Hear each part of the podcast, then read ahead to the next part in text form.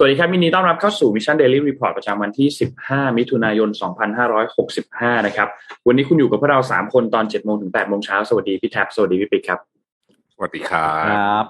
เมื่อวานนี้บอสไม่มา นี่มีคนทวงถามนะฮะ บอกว่าไหนบอสวันอังคารทำไมบอสไม่ยอมมานะฮะเมื่อวานนี้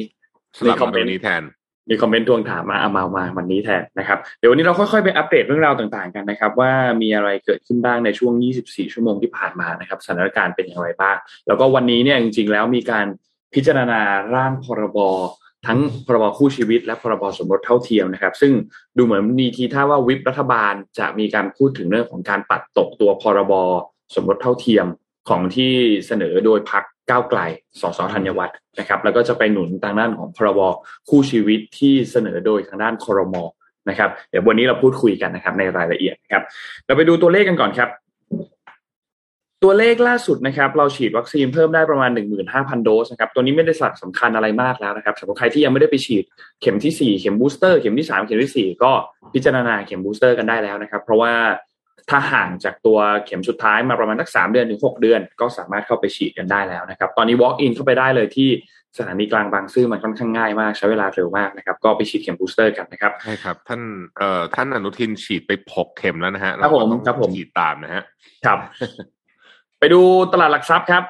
เอ้ยไปดูสถานการณ์ผู้ป่วยนิดนึงครับสถานการณ์ผู้ป่วยล่าสุดผู้ติดเชื้อรายใหม่อยู่ที่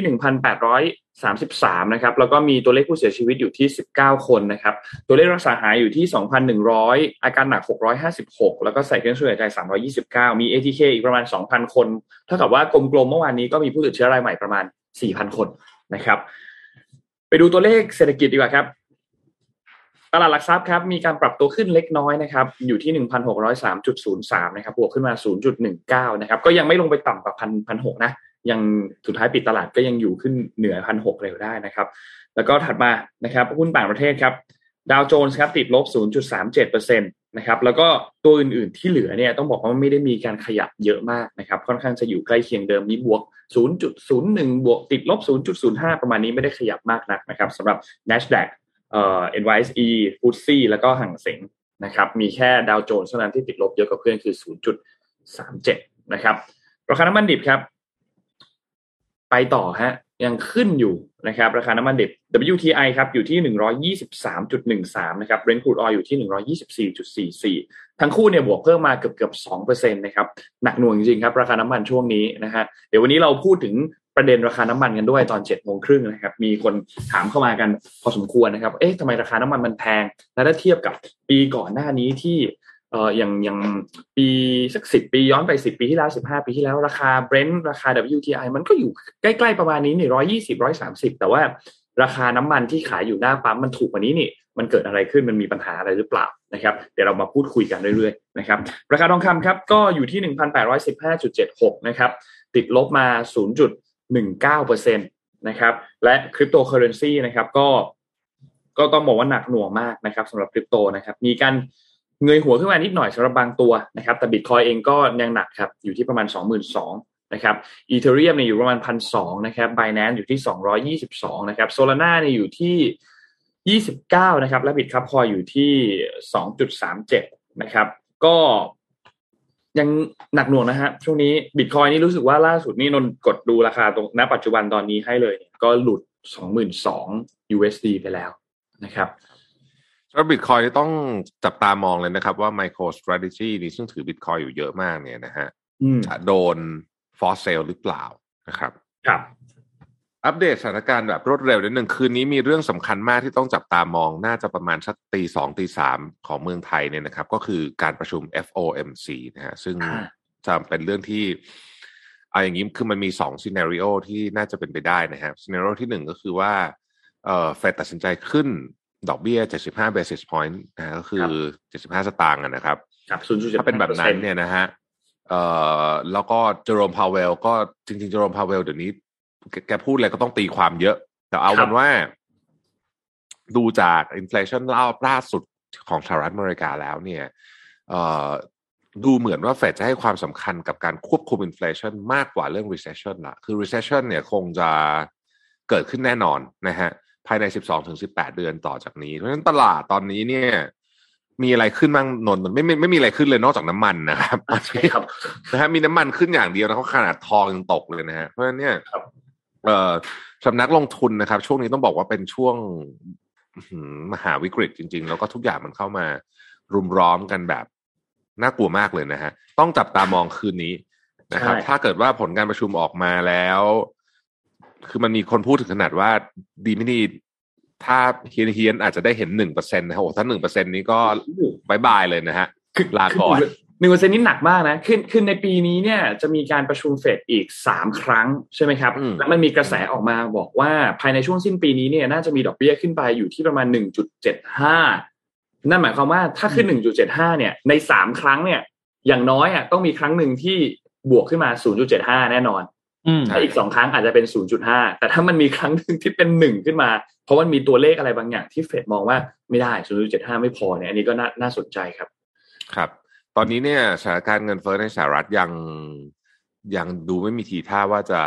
อ่าจะเบาลจะงชะลอลงเลยนะฮะอืมแล้วตอนแรกทุกคนก็กล่าวว่าเดือนล่าสุดที่ผ่านมาที่ประกาศเนี่ยจะชะลอลง แต่ว่ามันไม่ชะลอฮะแล้วบางครับตัวที่มันควรจะลงดันขึ้นอีกนะฮะ ถ้าไปดูในตัวรายละเอียดในเรื่องของ core inflation ด้วยเหตุผลทั้งหมดนี้เนี่ยนะครับ ก็ทำให้ดอลลาร์ index เนี่ยเอ่อขยับเข้าไปแตะหนึ่งร้อยห้านะฮะ แล้วก็แน่นอนพอดอลลาร์ index เพิ่มขนาดนี้เนี่ย เงินทุกสกุลก็ ร่วงหมดรวมถึงเงินครับบาทไทยเมื่อวานนี้ทะลุสามสิบห้าบาทไป เป็นที่เรียบร้อยแล้วนะครับ กรอบล่าสุดครับที่ธนาคารใหญ่ๆ หลายธนาคารให้ตอนนี้เนี่ยคือ 35 บาทถึง 36 บาท 50 สตางค์นะครับ ใครที่ Import นะฮะก็บริหารความเสี่ยงเรื่องนี้กันดี ๆ นะ เพราะว่าเอ่อเวลาเงินไหลไหลแบบนี้มันจะเร็วครับครับ เพราะว่ามันมันเกิดจากฝั่งตัวเมนหลักเลยคือ US ดอลลาร์นะครับ ตอนนี้คนก็เข้าไปถือ US ดอลลาร์กันเยอะด้วย แล้วก็บอลยิวตอนนี้นะฮะล่าสุด inverted แล้วนะขยับไปแล้วนะครับครั้งที่สองแล้วนะครับ ก็คือ inverted ก็คือเร็วๆ อธิบายเร็วก็คือว่าบอลยิวระยะสั้นเนี่ยมันเอ่อสูงกว่าระยะยาว ซึ่งมันแปลว่านักลงทุนมองว่าอนาคตจะแย่นะคครัรับ อนาคตจะแย่นั่นก็คือสิ่งที่เกิดขึ้นบอลยิวสหรัฐสองปีเนี่ยเอ่อ แซงหน้าบอลยูที่เป็นสิบปีไปเมื่อวานนี้นะฮะก็เอ่อต้องติดตามเรื่องนี้ คืนนี้แหละ จริงๆ แล้วคืนนี้ก็คงจะเป็นก็คงจะเป็นตัวที่บอกอะไรเราได้ชัดเจนมากยิ่งขึ้นนะครับ แต่ว่าตลาดก็ได้ติดลบรอกันไปเรียบร้อยแล้วนะฮะครับอีกเรื่องหนึ่งก่อนจะเอิ่มไปเรื่องอื่นต่อขออนุญาตอัปเดตก็สงครามรัสเซียยูเครนประจำวันนะฮะมีความเคลื่อนไหวที่น่าสนใจ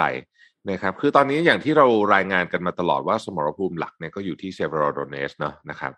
ซึ่งเอ่อล่าสุดเนี่ยรัสเซียเนี่ยได้ทำการทำลายสะพานทั้งหมดนะฮะของเซเวโรโดเนตสก์ที่ติดต่อกับกับกับเมืองอื่น นั่นหมายความว่า อันนี้จะเป็นการคล้ายๆ กับปิดประตูตีแมวนะฮะก็คือล้อมกรอบแล้วนะครับสถานการณ์ตอนนี้ก็ไม่ต่างอะไรกับที่มาริอุโพลนะฮะแล้วก็มีการถล่มกันอย่างหนักนะทีนี้สิ่งที่มันน่าสนใจก็คือว่า ถ้าเราจำกันได้นะครับ รัสเซียเอ่อยูเครนเนี่ยได้ขออาวุธชนิดหนึ่ง ซึ่งเรียกว่าเป็นอาวุธหนักมากก็คือจรวด MLRS นะฮะซึ่งเป็นจรวดอ่าที่อธิบายแบบชาวบ้านเลยก็คือว่ามันมันมันอยู่บนรถบรรทุกอะนะฮะเราก็มีเป็นหลายลำกล้องยิงได้ระยะค่อนข้างไกลนะครับ ขึ้นอยู่กับว่าสเปคมาแบบไหนเนี่ยยิงได้ตั้งแต่ประมาณสัก 75 กิโลเมตรจนถึง 300 กิโลเมตรนะครับ และมันเคลื่อนที่ได้ก็คืออยู่บนรถอะนะฮะ ราะฉะนั้นก็แปลว่าถ้าเกิดว่า เอ่อขับรถไปอยู่ใกล้ๆชายแดนรัสเซียแล้วก็ยิงแล้วก็คือข้ามมดแดนเข้าไปได้ แต่ว่ายูเครนเขาสัญญาว่าจะไม่ทำแบบนั้น ประเด็นก็คือชาติตะวันตกตอนนี้เนี่ยส่งไปให้ทั้งหมดหกยูนิตหกคันนะฮะแต่ว่าล่าสุดเนี่ยยูเครนขอมาบอกว่าขอสามร้อยคันนะครับ ซึ่งเขาจะประชุมกันที่บรัสเซลส์พรุ่งนี้นะฮะนาโต้นะครับ พื่อที่จะตัดสินใจว่าจะเอายังไงกับเรื่องนี้ เพราะถ้าเกิดว่าส่งให้สามร้อยคันจริง ๆ เนี่ยนะฮะเอ่ออาจจะเรียกได้ว่าเป็นการประกาศสงครามกับนาโต้เลยก็ว่าได้นะหมายถึงว่านาโต้ประกาศสงครามกับรัสเซียนะครับเพราะว่าสามร้อยคันเนี่ยมีอนุภาพเพียงพอที่จะไม่ใช่แค่ป้องกันดินแดนของยูเครน เท่านั้นจะสามารถรุกคืบเข้าไปติดที่ชายแดนรัสเซีย แล้วก็ใครจะไปรู้ว่ามันจะข้ามไปอีกฝั่งหนึ่งหรือเปล่านะฮะซึ่งเรื่องนี้ต้องต้องคอยติดตาม คืนนี้เหมือนกันฮะ คืนนี้เหมือนกัน คือเขาประชุมกันเนี่ยแหละ ประมาณคืนนี้ในเวลาบ้านเรานะฮะเช้าพรุ่งนี้ในเวลาบ้านเรานะครับ ก็ก็ติดตามกันดูว่าเป็นยังไงบ้างคงจะรู้ผลนะฮะเพราะฉะนั้นสัปดาห์นี้เนี่ยมีตัวเลขสำคัญสำคัญ มีเรื่องสำคัญสำคัญต้องติดตามหลายเรื่องเลยทีเดียวนะครับ แล้วก็ล่าสุดเนี่ยนะครับบลูมเบิร์กออกมาพูดถึงคำว่า stagflation อีกรอบหนึ่งนะครับอ่าครั้งนี้เนี่ยบอกว่าสงสัยจะ ไม่รอด ไม่รอด ไม่รอดแน่นอนนะฮะรอบนี้ครับไม่รอดเลยแน่นอนอืมอ่าส่งผลมาถึงเรื่องที่ประเทศไทยสักนิดหนึ่งเมื่อวานนี้ทราบกันแล้วนะครับ ราคาน้ำมันเบนซินขยับขึ้นไปเต็มเพดานล่าสุดของกบนก็คือสามสิบห้าบาทมันคือสามสิบสี่บาทเก้าสิบกว่าสาขาสามสิบห้าบาทแล้วกันปัดเศษปัดเศษนะฮะเออซึ่งเดี๋ยววันนี้จะมาอธิบายว่าทำไมอย่างที่นนท์บอกว่าเอ๊ะสมัยก่อนมันก็มีน้ำมันร้อยยี่สิบสองใช่ร้อยยี่สิบห้าเคยมีเหตุการณ์แบบนั้นเหมือนกันเออแล้วทำไมตอนนั้นราคาน้ำมันมันไม่ดูเดือดขนาดนี้ครับ แต่เล่าแบบนี้นะครับว่าเอในการใช้คำว่าในการที่รัฐบาลดูแลเรื่องน้ำมันอยู่ตอนนี้เนี่ยต้องต้องอธิบายแบบนี้ก่อนนะฮะคือ ไม่ไม่พูดเรื่องค่าการกันนะเดี๋ยวว่ากันเอ่อราคาน้ำมันตอนนี้เนี่ย กองทุนน้ำมันสนับสนุนอยู่ประมาณนะฮะแปดบาทแปดบาทแปดบาทห้าสิบแถวๆนี้ แล้วก็กระทรวงการคลังก็ลดภาษีให้ห้าบาท นั่นหมายความว่าเงินหายไปห้าบาท แล้วก็ต้องจ่ายเพิ่มอีกแปดบาท ก็บวกกันเป็นประมาณสิบาท ประเทศไทยใช้น้ำมันหกสิบห้าล้านลิตร น้ำมันดีเซลนะฮะหกสิบห้าล้านลิตรต่อวัน คำนวณคร่าวๆเนี่ยก็คือวันละประมาณสักสองสองหกร้อยก็คืออเดือนละสองหมื่นกว่าล้านอะประมาณเนี้ยประมาณเนี้ยนะครับ ราคาน้ำมันถ้าเป็นแบบนี้ แล้วเรา subsidize กันแบบนี้เนี่ย ทั้งปีจะใช้เงินเกือบสามแสนล้านสามแสนล้านก็คือสิบเปอร์เซ็นของงบประมาณประเทศเพื่อพยุงน้ำมันดีเซลเพียงอย่างเดียว ซึ่ง ดูแล้วไม่น่าจะทำไหว สิ่งที่น่าจะเกิดขึ้นตอนนี้นะครับ เราไปอ่านนักสำนักวิเคราะห์ใหญ่ ๆ ทั้งหลายเนี่ยก็พูดตรงกันครับว่าราคาน้ำมันปีนี้เนี่ยเขาตั้งกรอบไว้เลยที่หนึ่งร้อยถึงร้อยสี่สิบเหรียญหมายความว่าจะไม่ลดต่ำกว่าหนึ่งร้อยสิบเหรียญคำถามคือทำไมนะฮะคำถามคือทำไมซาอุดิอาระเบียเพิ่มกำลังการผลิตไปแล้ว แทบจะไม่ขยับราคาน้ำมันตลาดโลกเลยนะครับ เรามองไปที่ฝั่งสหรัฐอเมริกาเรามีเชลออยนะฮะ ไอเชลออยเนี่ยมันก็ถูกก็จริงนะฮะแล้วก็โอเปอเรชั่นง่ายด้วย แต่เอ่อส่วนใหญ่บริษัทที่ทำเชลออยเนี่ยเป็นบริษัทขนาดไม่ใหญ่เขาก็เสี่ยวๆ ที่จะลงทุนในช่วงนี้เหมือนกัน เพราะว่าอืมมันเป็น investment เยอะแล้วดอกเบี้ยมันแพงตอนนี้ใช่ไหมครับ คือดอกเบี้ยครับมันขาขึ้นอยู่นะฮะแล้วก็ดอกเบี้ยแพง แล้วที่สำคัญที่สุดนะฮะจำได้ไหมครับว่าตอนไบเดนเข้ามารับตำแหน่งเนี่ยนะฮะเขาพูดชัดเจนว่าเขาจะไม่สนับสนุนเอ่อธุรกิจที่เป็นเนี่ยไอ้พวกอะ น้ำมันรุ่นเก่าอะนะอืมอ่า จะไปสนับสนุนพวกไฟฟ้าทั้งหลายนะครับ เพครับราะฉะนั้นเองเนี่ย ตอนนี้เดโมแครตกำลังจะเลือกตั้งกลางเทอม อยู่ดีๆ ถ้าเกิดว่ากลับลำมาสนับสนุน เอ่อ shale shale gas shale oil เนี่ย มันก็อ่าโอ้โห มันก็ต้องโดนถล่มแน่นอนนะฮะครับนี่ก็เป็นเหตุผลหลาย ๆ เหตุผลรวมกันที่เราจะเห็นราคาน้ำมันน่าจะทรงอยู่ในระดับ 140 ถึงอ่า110 ถึง 140 เนี่ย ไปตลอดทั้งปีนี้ อันนี้นักวิเคราะห์หลายสำนักพูดตรงกันนะครับอืมเพราะฉะนั้นเรามีข่าวดีบ้างไหมครับพี่ปิ๊กนนท์ตอนนี้ นี่เหรอ ของผมก็ไม่มีว่ะอ๋อมันมีมันมีมันมีข่าวดีหนึ่งอันมันมีข่าวดีหนึ่งอันมันมีข่าวดีหนึ่งอันอ่าหรือว่าเป็นข่าวดีแล้วกันนนท์จะถือว่าข่าวนี้เป็นข่าวดีนะครับอืมคือเมื่อวานนี้เนี่ยมีการศึกษาอันหนึ่งนะครับ ของทางด้านกระทรวงสาธารณสุขนะครับเขาก็โอเคพูดถึงเรื่องของสถานการณ์เอ่อ ณปัจจุบันแล้วก็มีข้อมูลวิชาการอันหนึ่งที่ยกขึ้นมาพิจารณากันอืมทุกท่านครับเวลาทุกท่านเดินเข้าห้างเดินเข้าร้านอาหาร หรือเดินเข้าอะไรก็ตามเนี่ย จะต้องวัดอุณหภูอ่ามิโอเค ซึ่งก็ไม่รู้จะวัดไปทำไมแล้วใช่ไหมตอนนี้ซึ่งใช่ครับ ซึ่งก็ไม่รู้จะวัดไปทำไมนะครับไม่เคยจะคัดกรองผู้ป่วยได้นะครับ จากอืมจากประสบการณ์หนึ่งร้อยเปอร์เซ็นของนนท์นนท์ไม่เคยเจอนะฮะที่แบบว่า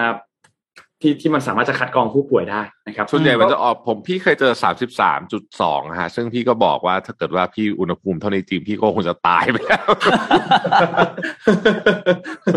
ซึ่งเขาก็เลยบอกว่า โอเค ไอเรื่องเรื่องเรื่องอุณหภูมิไอการวัดอุณหภูมิไอเครื่องแบบนี้เนี่ย ในขณะอืมตอนเนี้ย มันไม่มีหลักฐานด้านประสิทธิภาพ และที่สำคัญขาดความคุ้มค่า แล้วก็เพิ่มขั้นตอนการทำงานที่มันไม่จำเป็นด้วย ก็เสนอว่า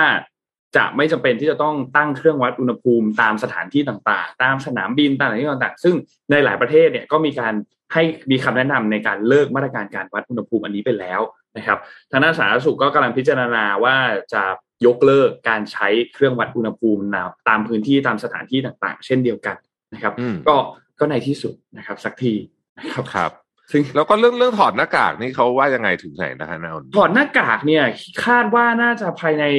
เนี่ยสัปดาห์นี้เนี่ยน่าจะมีความชัดเจนมากยิ่งขึ้นอืมนะครับเพราะว่ามันจะต้องมีการเสนอคือทางด้านก่อนหน้านี้ที่เราได้ยินข่าวมาคือผู้ว่ากทมคุณชัดชาติเนี่ยมีการเสนอไปใช่ไหมครับครับว่าอยากให้พิจารณาประเด็นอันนี้ให้มีการถอดหน้ากากในพื้นที่เป็นพื้นที่สาธารณะเป็นพื้นที่โล่งแจ้งเนี่ย ให้มีการถอดหน้ากากได้ อันนี้เนี่ยก็อยู่ในกระบวนการที่จะต้องนำไปเสนอทางด้านของสบคชุดใหญ่ คิดว่าน่าจะมีความชัดเจนภายในสัปดาห์นี้สัปดาห์หน้าเนี่ยน่าจะมีความชัดเจนออกมาครับ ครับ เอาล่ะนะครับ วันนี้เรามีเซสชั่นพิเศษนะฮะเพราะว่าเราอยากจะมาชวนคุยกันถึงเรื่องของนวัตกรรม เรื่องของผู้ประกอบการ SME ต่างๆนะครับ เพื่อที่จะ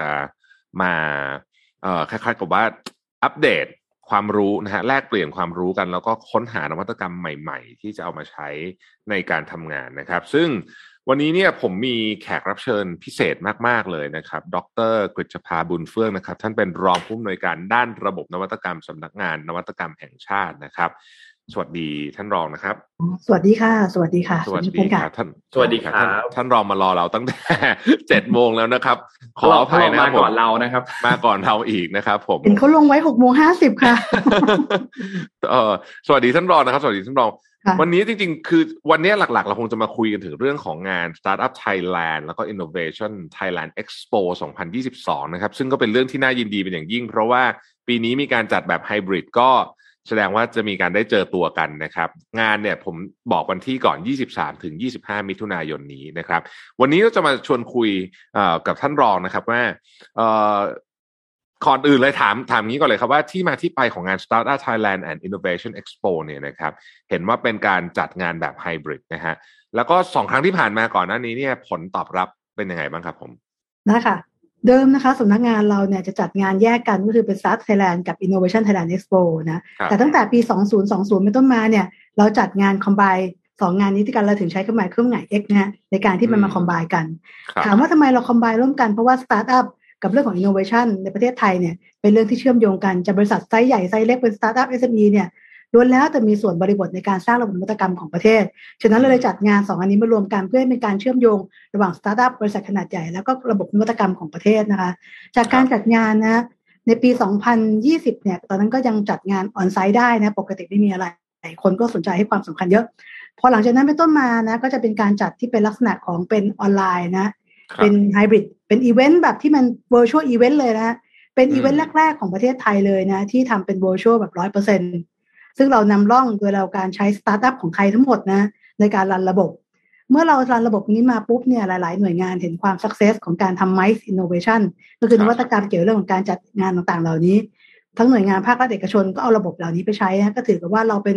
proof event ให้เขาเห็นว่านวัตกรรมของไทยสามารถ showcase ได้ ซึ่งงานวันนั้นเนี่ยคนเข้าฟังค่อนข้างเยอะมากนะในระบบของออนไลน์ แล้วก็ทุกคนได้รับประสบการณ์ที่ดีได้รับความรู้ ได้มีการทำ business matching มีการทำ mentor ซึ่งสองปีที่ผ่านมาภายใต้คอนเซ็ปต์ต่างๆ เหล่านั้นเนี่ยก็ประสบความสำเร็จ แต่ปีนี้ไฮไลท์สำคัญยิ่งกว่าเดิมนะ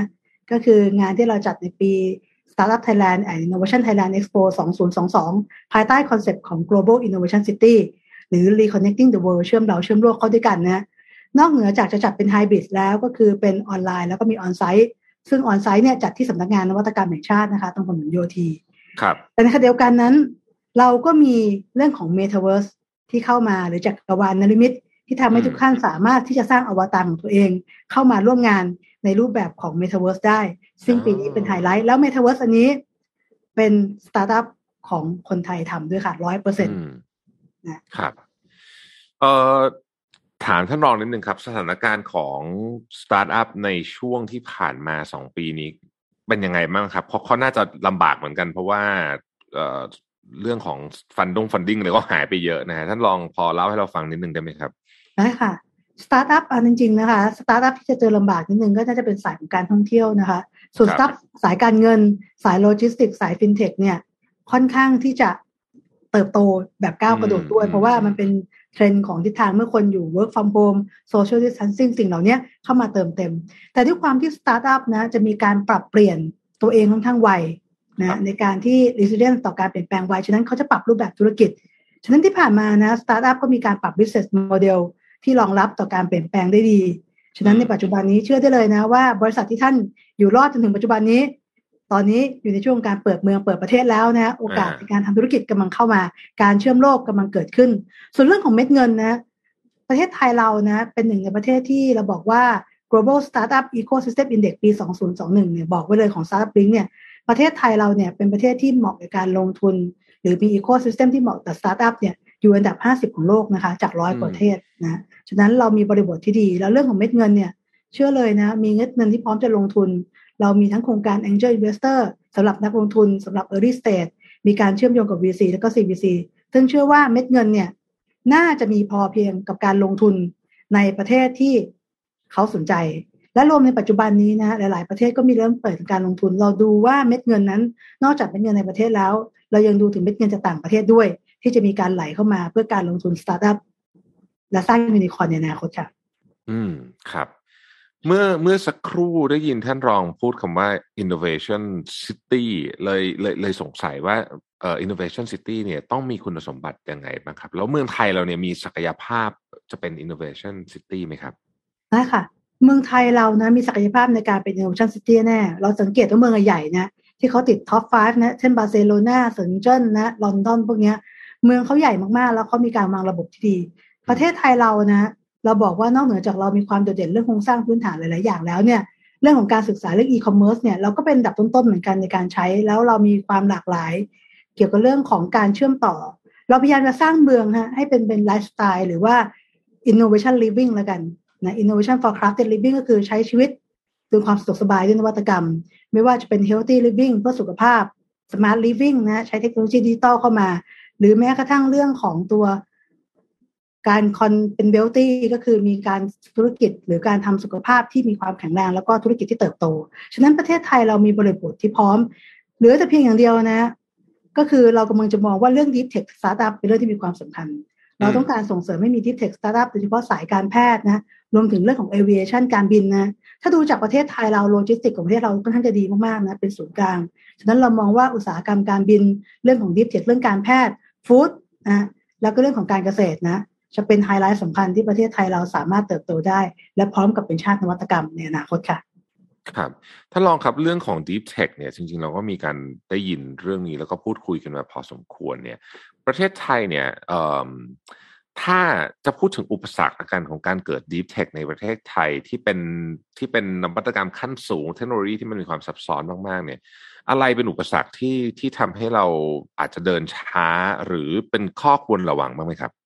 นะคะข้อควรระวังอันหนึ่งก็คือสมมติว่ากรณีของการไป Deep Tech นะเทคโนโลยีมันค่อนข้าง advance ค่อนข้างมากฉะนั้นคนที่เก่งในด้านเทคโนโลยีเนี่ยอาจจะไม่เก่งด้าน business ฉะนั้นเมื่อเขาจะ run เป็น business ธุรกิจเนี่ยเขาต้อง need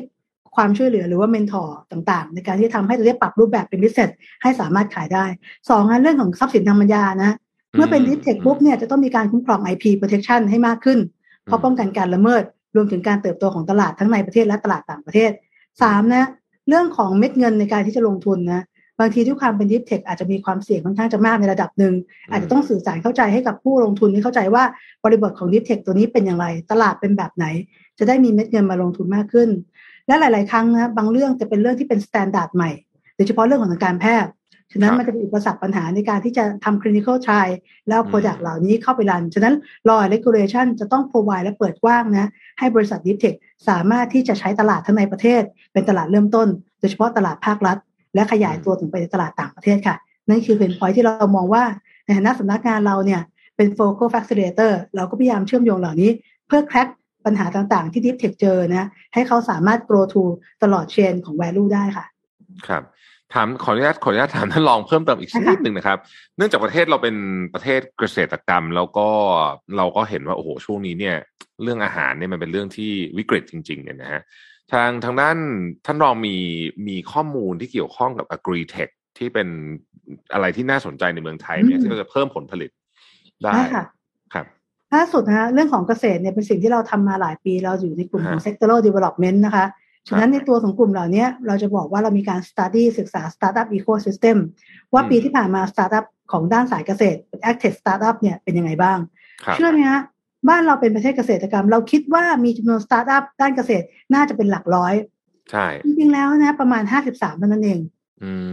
แล้วทั้งหมดเนี่ยอยู่ใน seed กับ early stage ค่อนข้างเยอะ มียี่สิบเปอร์เซ็นต์เป็นจุดของการ growth เช่นลีเขาเฟสเกสอย่างเงี้ยอยู่ในเรื่องของการโต แต่เราอยากจะ support ตรงนี้มากขึ้น ฉะนั้นตอนนี้เราพยายามที่จะพูดคุยนะ กับตัวเทคโนโลยีในมหาวิทยาลัยต่างๆซึ่งแม่โจ้ก็เป็นพาร์ทเนอร์หลักนะมหาวิทยาลัยเกษตรนะ หน่วยงานที่เกี่ยวข้องรวมถึงภาคเอกชนต่างๆ ในการที่มุ่งกันในการสร้างให้ตัวสตาร์ทมีการเติบโตขึ้น เพื่อเพิ่มตัว key player ใหม่ๆ เข้ามานะส่งเสริมให้เขามีการเติบโต และมี number ของตัวสตาร์ทอัพมากขึ้น แต่ที่ผ่านมานะ เราบอกว่าเรามีสตาร์ทอัพสายเกษตรนะ tech สตาร์ทอัพเราก็พยายามเอาสตาร์ทอัพสายเนี้ยนะไปตอบโจทย์กับตัวเกษตรกร เพื่อ transform ตัวเกษตรให้เป็นเกษตรอัจฉริยะ ซึ่งอันนี้เราร่วมกับกระทรวงเกษตรนะ ในการที่จะส่งต่อ รวมถึงในงานของสตาร์ทอัพไทยแลนด์ปีนี้นะ ในส่วนของการโชว์เนี่ยเราก็มีการโชว์เรื่องเกี่ยวกับนวัตกรรมเด็ดๆเยอะเหมือนกันนะเช่นในกรุงเทพเนี่ย healthy living ก็จะเป็นย่านนวัตกรรมทางการแพทย์โยธีนะ ถ้าเป็น wealthy living นะ ทางโคราชเนี่ยเรามีโคราชวากิวนะเรามีการทำเรื่องของวากิวการแปรรูปต่างๆ ในทางอีสาน อันนี้ก็เป็นสายเกี่ยวกับเกษตรกับปศุสัตว์นะหรือ healthy living นะทางด้านของเชียงใหม่ที่แม่โจ้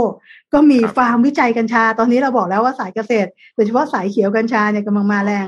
นั้นเรื่องเกี่ยวกับเรื่องของตัวสายพันธุ์การเพาะเลี้ยงการแปรรูปเนี่ยที่แม่โจ้เขาเด่น ก็จะมีการโชว์เรื่องนี้เกี่ยวกับเกษตรทางภาคใต้นะเราก็โชว์เรื่องของ smart living เราก็บอกว่ามีโมเดลเขาป่านาเลการท่องเที่ยวเชิงวัฒนธรรมและธรรมชาตินะฉะนั้นเราบอกได้เลยนะ ไม่ว่าจะเป็นสายเกษตรหรือสายฟู้ดเนี่ย หรือว่าเป็นสายที่เกี่ยวกับเรื่องของการท่องเที่ยวเชิงวัฒนธรรมเหล่านี้ที่จะไปดูถึงความหลากหลายในชีวภาพเนี่ยเป็นจุดที่โดดเด่นของประเทศไทยค่ะ อืม ครับผม กลับมาที่งาน Startup Thailand and Innovation Expo ของเราในหนึ่งนี้นะฮะ เอ่ออยากให้ท่านลองเล่าให้ฟังนิดนึงว่ามีอะไรที่เป็นไฮไลท์สำคัญบ้างครับ ได้ค่ะ ไฮไลท์ตัวแรกนะคะก็คือฟอรัมนะตัว forum ที่เราจัดเนี่ยภายใต้สามวันก็คือภายใต้สามธีม ก็คือเรื่องที่เกี่ยวเรื่องของ global innovation city เรื่องของ innovation Thailand การเป็นชาตินวัตกรรม แล้วก็ของ metaverse นะ ซึ่งทั้งสามตัวนี้เนี่ยจะมี session ย่อยๆ ข้างในกว่า 35 session speaker กว่า 80 คนทั้งในประเทศและต่างประเทศนะซึ่งถือว่าจะเป็นไฮไลท์สำคัญที่ทุกท่านจะได้มาเรียนรู้นะ เรื่องของเมืองนวัตกรรมเป็นอย่างไร ชาตินวัตกรรมเป็นอย่างไร แล้ว Metaverse เป็นอย่างไร นอกเหนือจากนั้นนะก็จะมีเรื่องของตัวของการ opportunity ที่เราจะจัดดิวนะมีการทำ business matching มีการไปดูคุยกับ mentor นะในการที่จะแก้ปัญหาต่างๆ ของธุรกิจ แล้วเราก็จะมีกว่า 30นะ mentor ที่ดังๆนะในแต่ละด้านเพื่อเปิดให้ทุกคนสามารถดูแล้วก็สามารถเข้าไปดูบูธนะของบรรดาสินค้า หรือผู้ประกอบการนวัตกรรมกว่าร้อยบูธในรูปแบบของ Metaverse นะ ในขณะเดียวกันเราก็จะมีโชว์นะ ที่โชว์เรื่องของ Innovation Craft Living ที่พูดไปแล้วเมื่อกี้นะ ไม่ว่าจะเป็นฟาร์มวิจัยเกี่ยวกับกัญชา เรื่องของโคราชนะ เมืองวากิวนะโยธีนวัตกรรมทางการแพทย์แล้วก็ท่องเที่ยวทางใต้นะ นอกเหนือจากนั้นก็จะมี award นะคะ award ตัวนี้ก็คือจะมี Prime Minister Award ให้กับสตาร์ทอัพและปีนี้เราเพิ่มรางวัลด้าน SDG เข้ามาด้วยค่ะ เพื่อสอดรับ นอกเหนือจากนั้นนะสิ่งสำคัญที่สุดคือทุกท่านที่เข้าร่วมงานนั้น ท่านสามารถเข้าร่วมงานในรูปแบบของ Metaverse ได้ ท่านจะได้รู้ว่า Metaverse จริงๆเป็นอย่างไร ลองเข้าไปดูนะ ท่านจะมีตัวอวตารเป็นตัวของท่านเอง การ participant แลกเปลี่ยนความคิดการเข้าถึงงานจะเป็นรูปแบบของ Metaverse แบบร้อยเปอร์เซ็นค่ะ อืมครับ น่าสนใจมากจริง ๆ นะครับ แล้วก็โอ้โหฟังดูแล้วเนี่ยมีอะไรที่น่าสนใจ น่าฟัง น่าไปลอง เยอะมากเลยนะครับ สุดท้ายเนี่ยอยากให้ท่านรองฝากอะไรถึงผู้ที่สนใจจะเข้าร่วมงาน Startup Innovation Thailand Expo 2022 ครั้งนี้อีกสักครั้งหนึ่งครับ ขอบคุณค่ะ งานนี้นะคะ เปิดกว้างนะคะ ไม่ว่าท่านจะเป็นผู้ประกอบการสตาร์ทอัพหรือ SME นะหรือขนาดใหญ่นะสามารถเข้าร่วมได้ภาครัฐเอกชนร่วมได้หมด หรือภาคประชาชนคนทั่วไปน้องๆนิสิตนักศึกษาหรือประชาชนทั่วไป สามารถเข้ามาดูนะเพื่อสร้างภาคภูมิใจว่าประเทศไทยเรามีนวัตกรรมดีๆเยอะที่เป็นของคนไทย และระบบนิเวศของเราพร้อมแล้วในการส่งเสริมผู้ประกอบการที่ต้องการ transform ตัวเองผู้ประกอบการนวัตกรรมนะโปรดักสินค้าการดู business matching การได้ไอเดียต่างๆเหล่านี้ ซึ่งงานนี้นะจัดขึ้น 3 วันก็คือ 23 ถึง 25 มิถุนายน นะซึ่งจัดในรูปแบบของไฮบริดนะคะ ใครจะมาสำนักงานนวัตกรรมมาได้นะ ลงทะเบียนก่อน ใครจะเข้าทางออนไลน์สามารถเข้าได้ในรูปแบบของ Metaverse และอวตารที่สำคัญที่สุดนะสามวันนี้นะฟรีไม่มีค่าใช้จ่าย ท่านสามารถลงทะเบียนได้นะ ผ่านเว็บไซต์ www site.na.or.th และร่วมกันเป็นส่วนหนึ่งของการสร้างประเทศไทย ให้เป็น global university และเป็นชาตินวัตกรรม ขอบคุณมากค่ะ โอ้ครับ วันนี้ต้อง กราบขอบพระคุณดรกฤษภการุณเฟื่องนะครับ ท่านเป็นรองผู้อำนวยการด้านระบบนวัตกรรมสำนักงานนวัตกรรมแห่งชาติเป็นอย่างยิ่งเลยนะครับ ผมขอบพระคุณมากท่านรองมากนะครับขอบคุณมากมากนะคะสวัสดีค่ะ อย่างน้อยประเทศไทยก็มีข่าวดีบ้างค่ะ มีข่าวดีครับอย่างน้อยมีข่าวดีครับเมื่อกี้ตอนเริ่มรายการมามีแต่แบบโอ้โหข่าวร้ายข่าวร้ายข่าวร้ายพี่แท็บบอกให้หาข่าวดี ไม่มีเลยพี่แท็บแบบน้อยมาก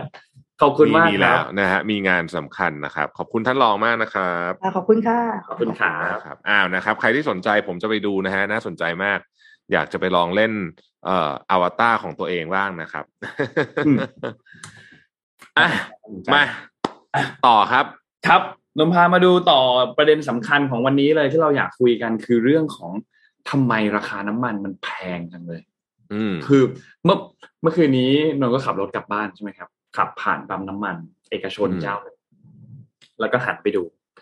น้ำมันพรีเมียมของเขาเนี่ย ลิตรหนึ่งเนี่ยนะครับห้าสิบสามห้าสิบสี่บาท เห็นราคาแบบโหนิดร้อยหนึ่งเติมยังไม่ได้สองลิตรเลยนะเนี่ย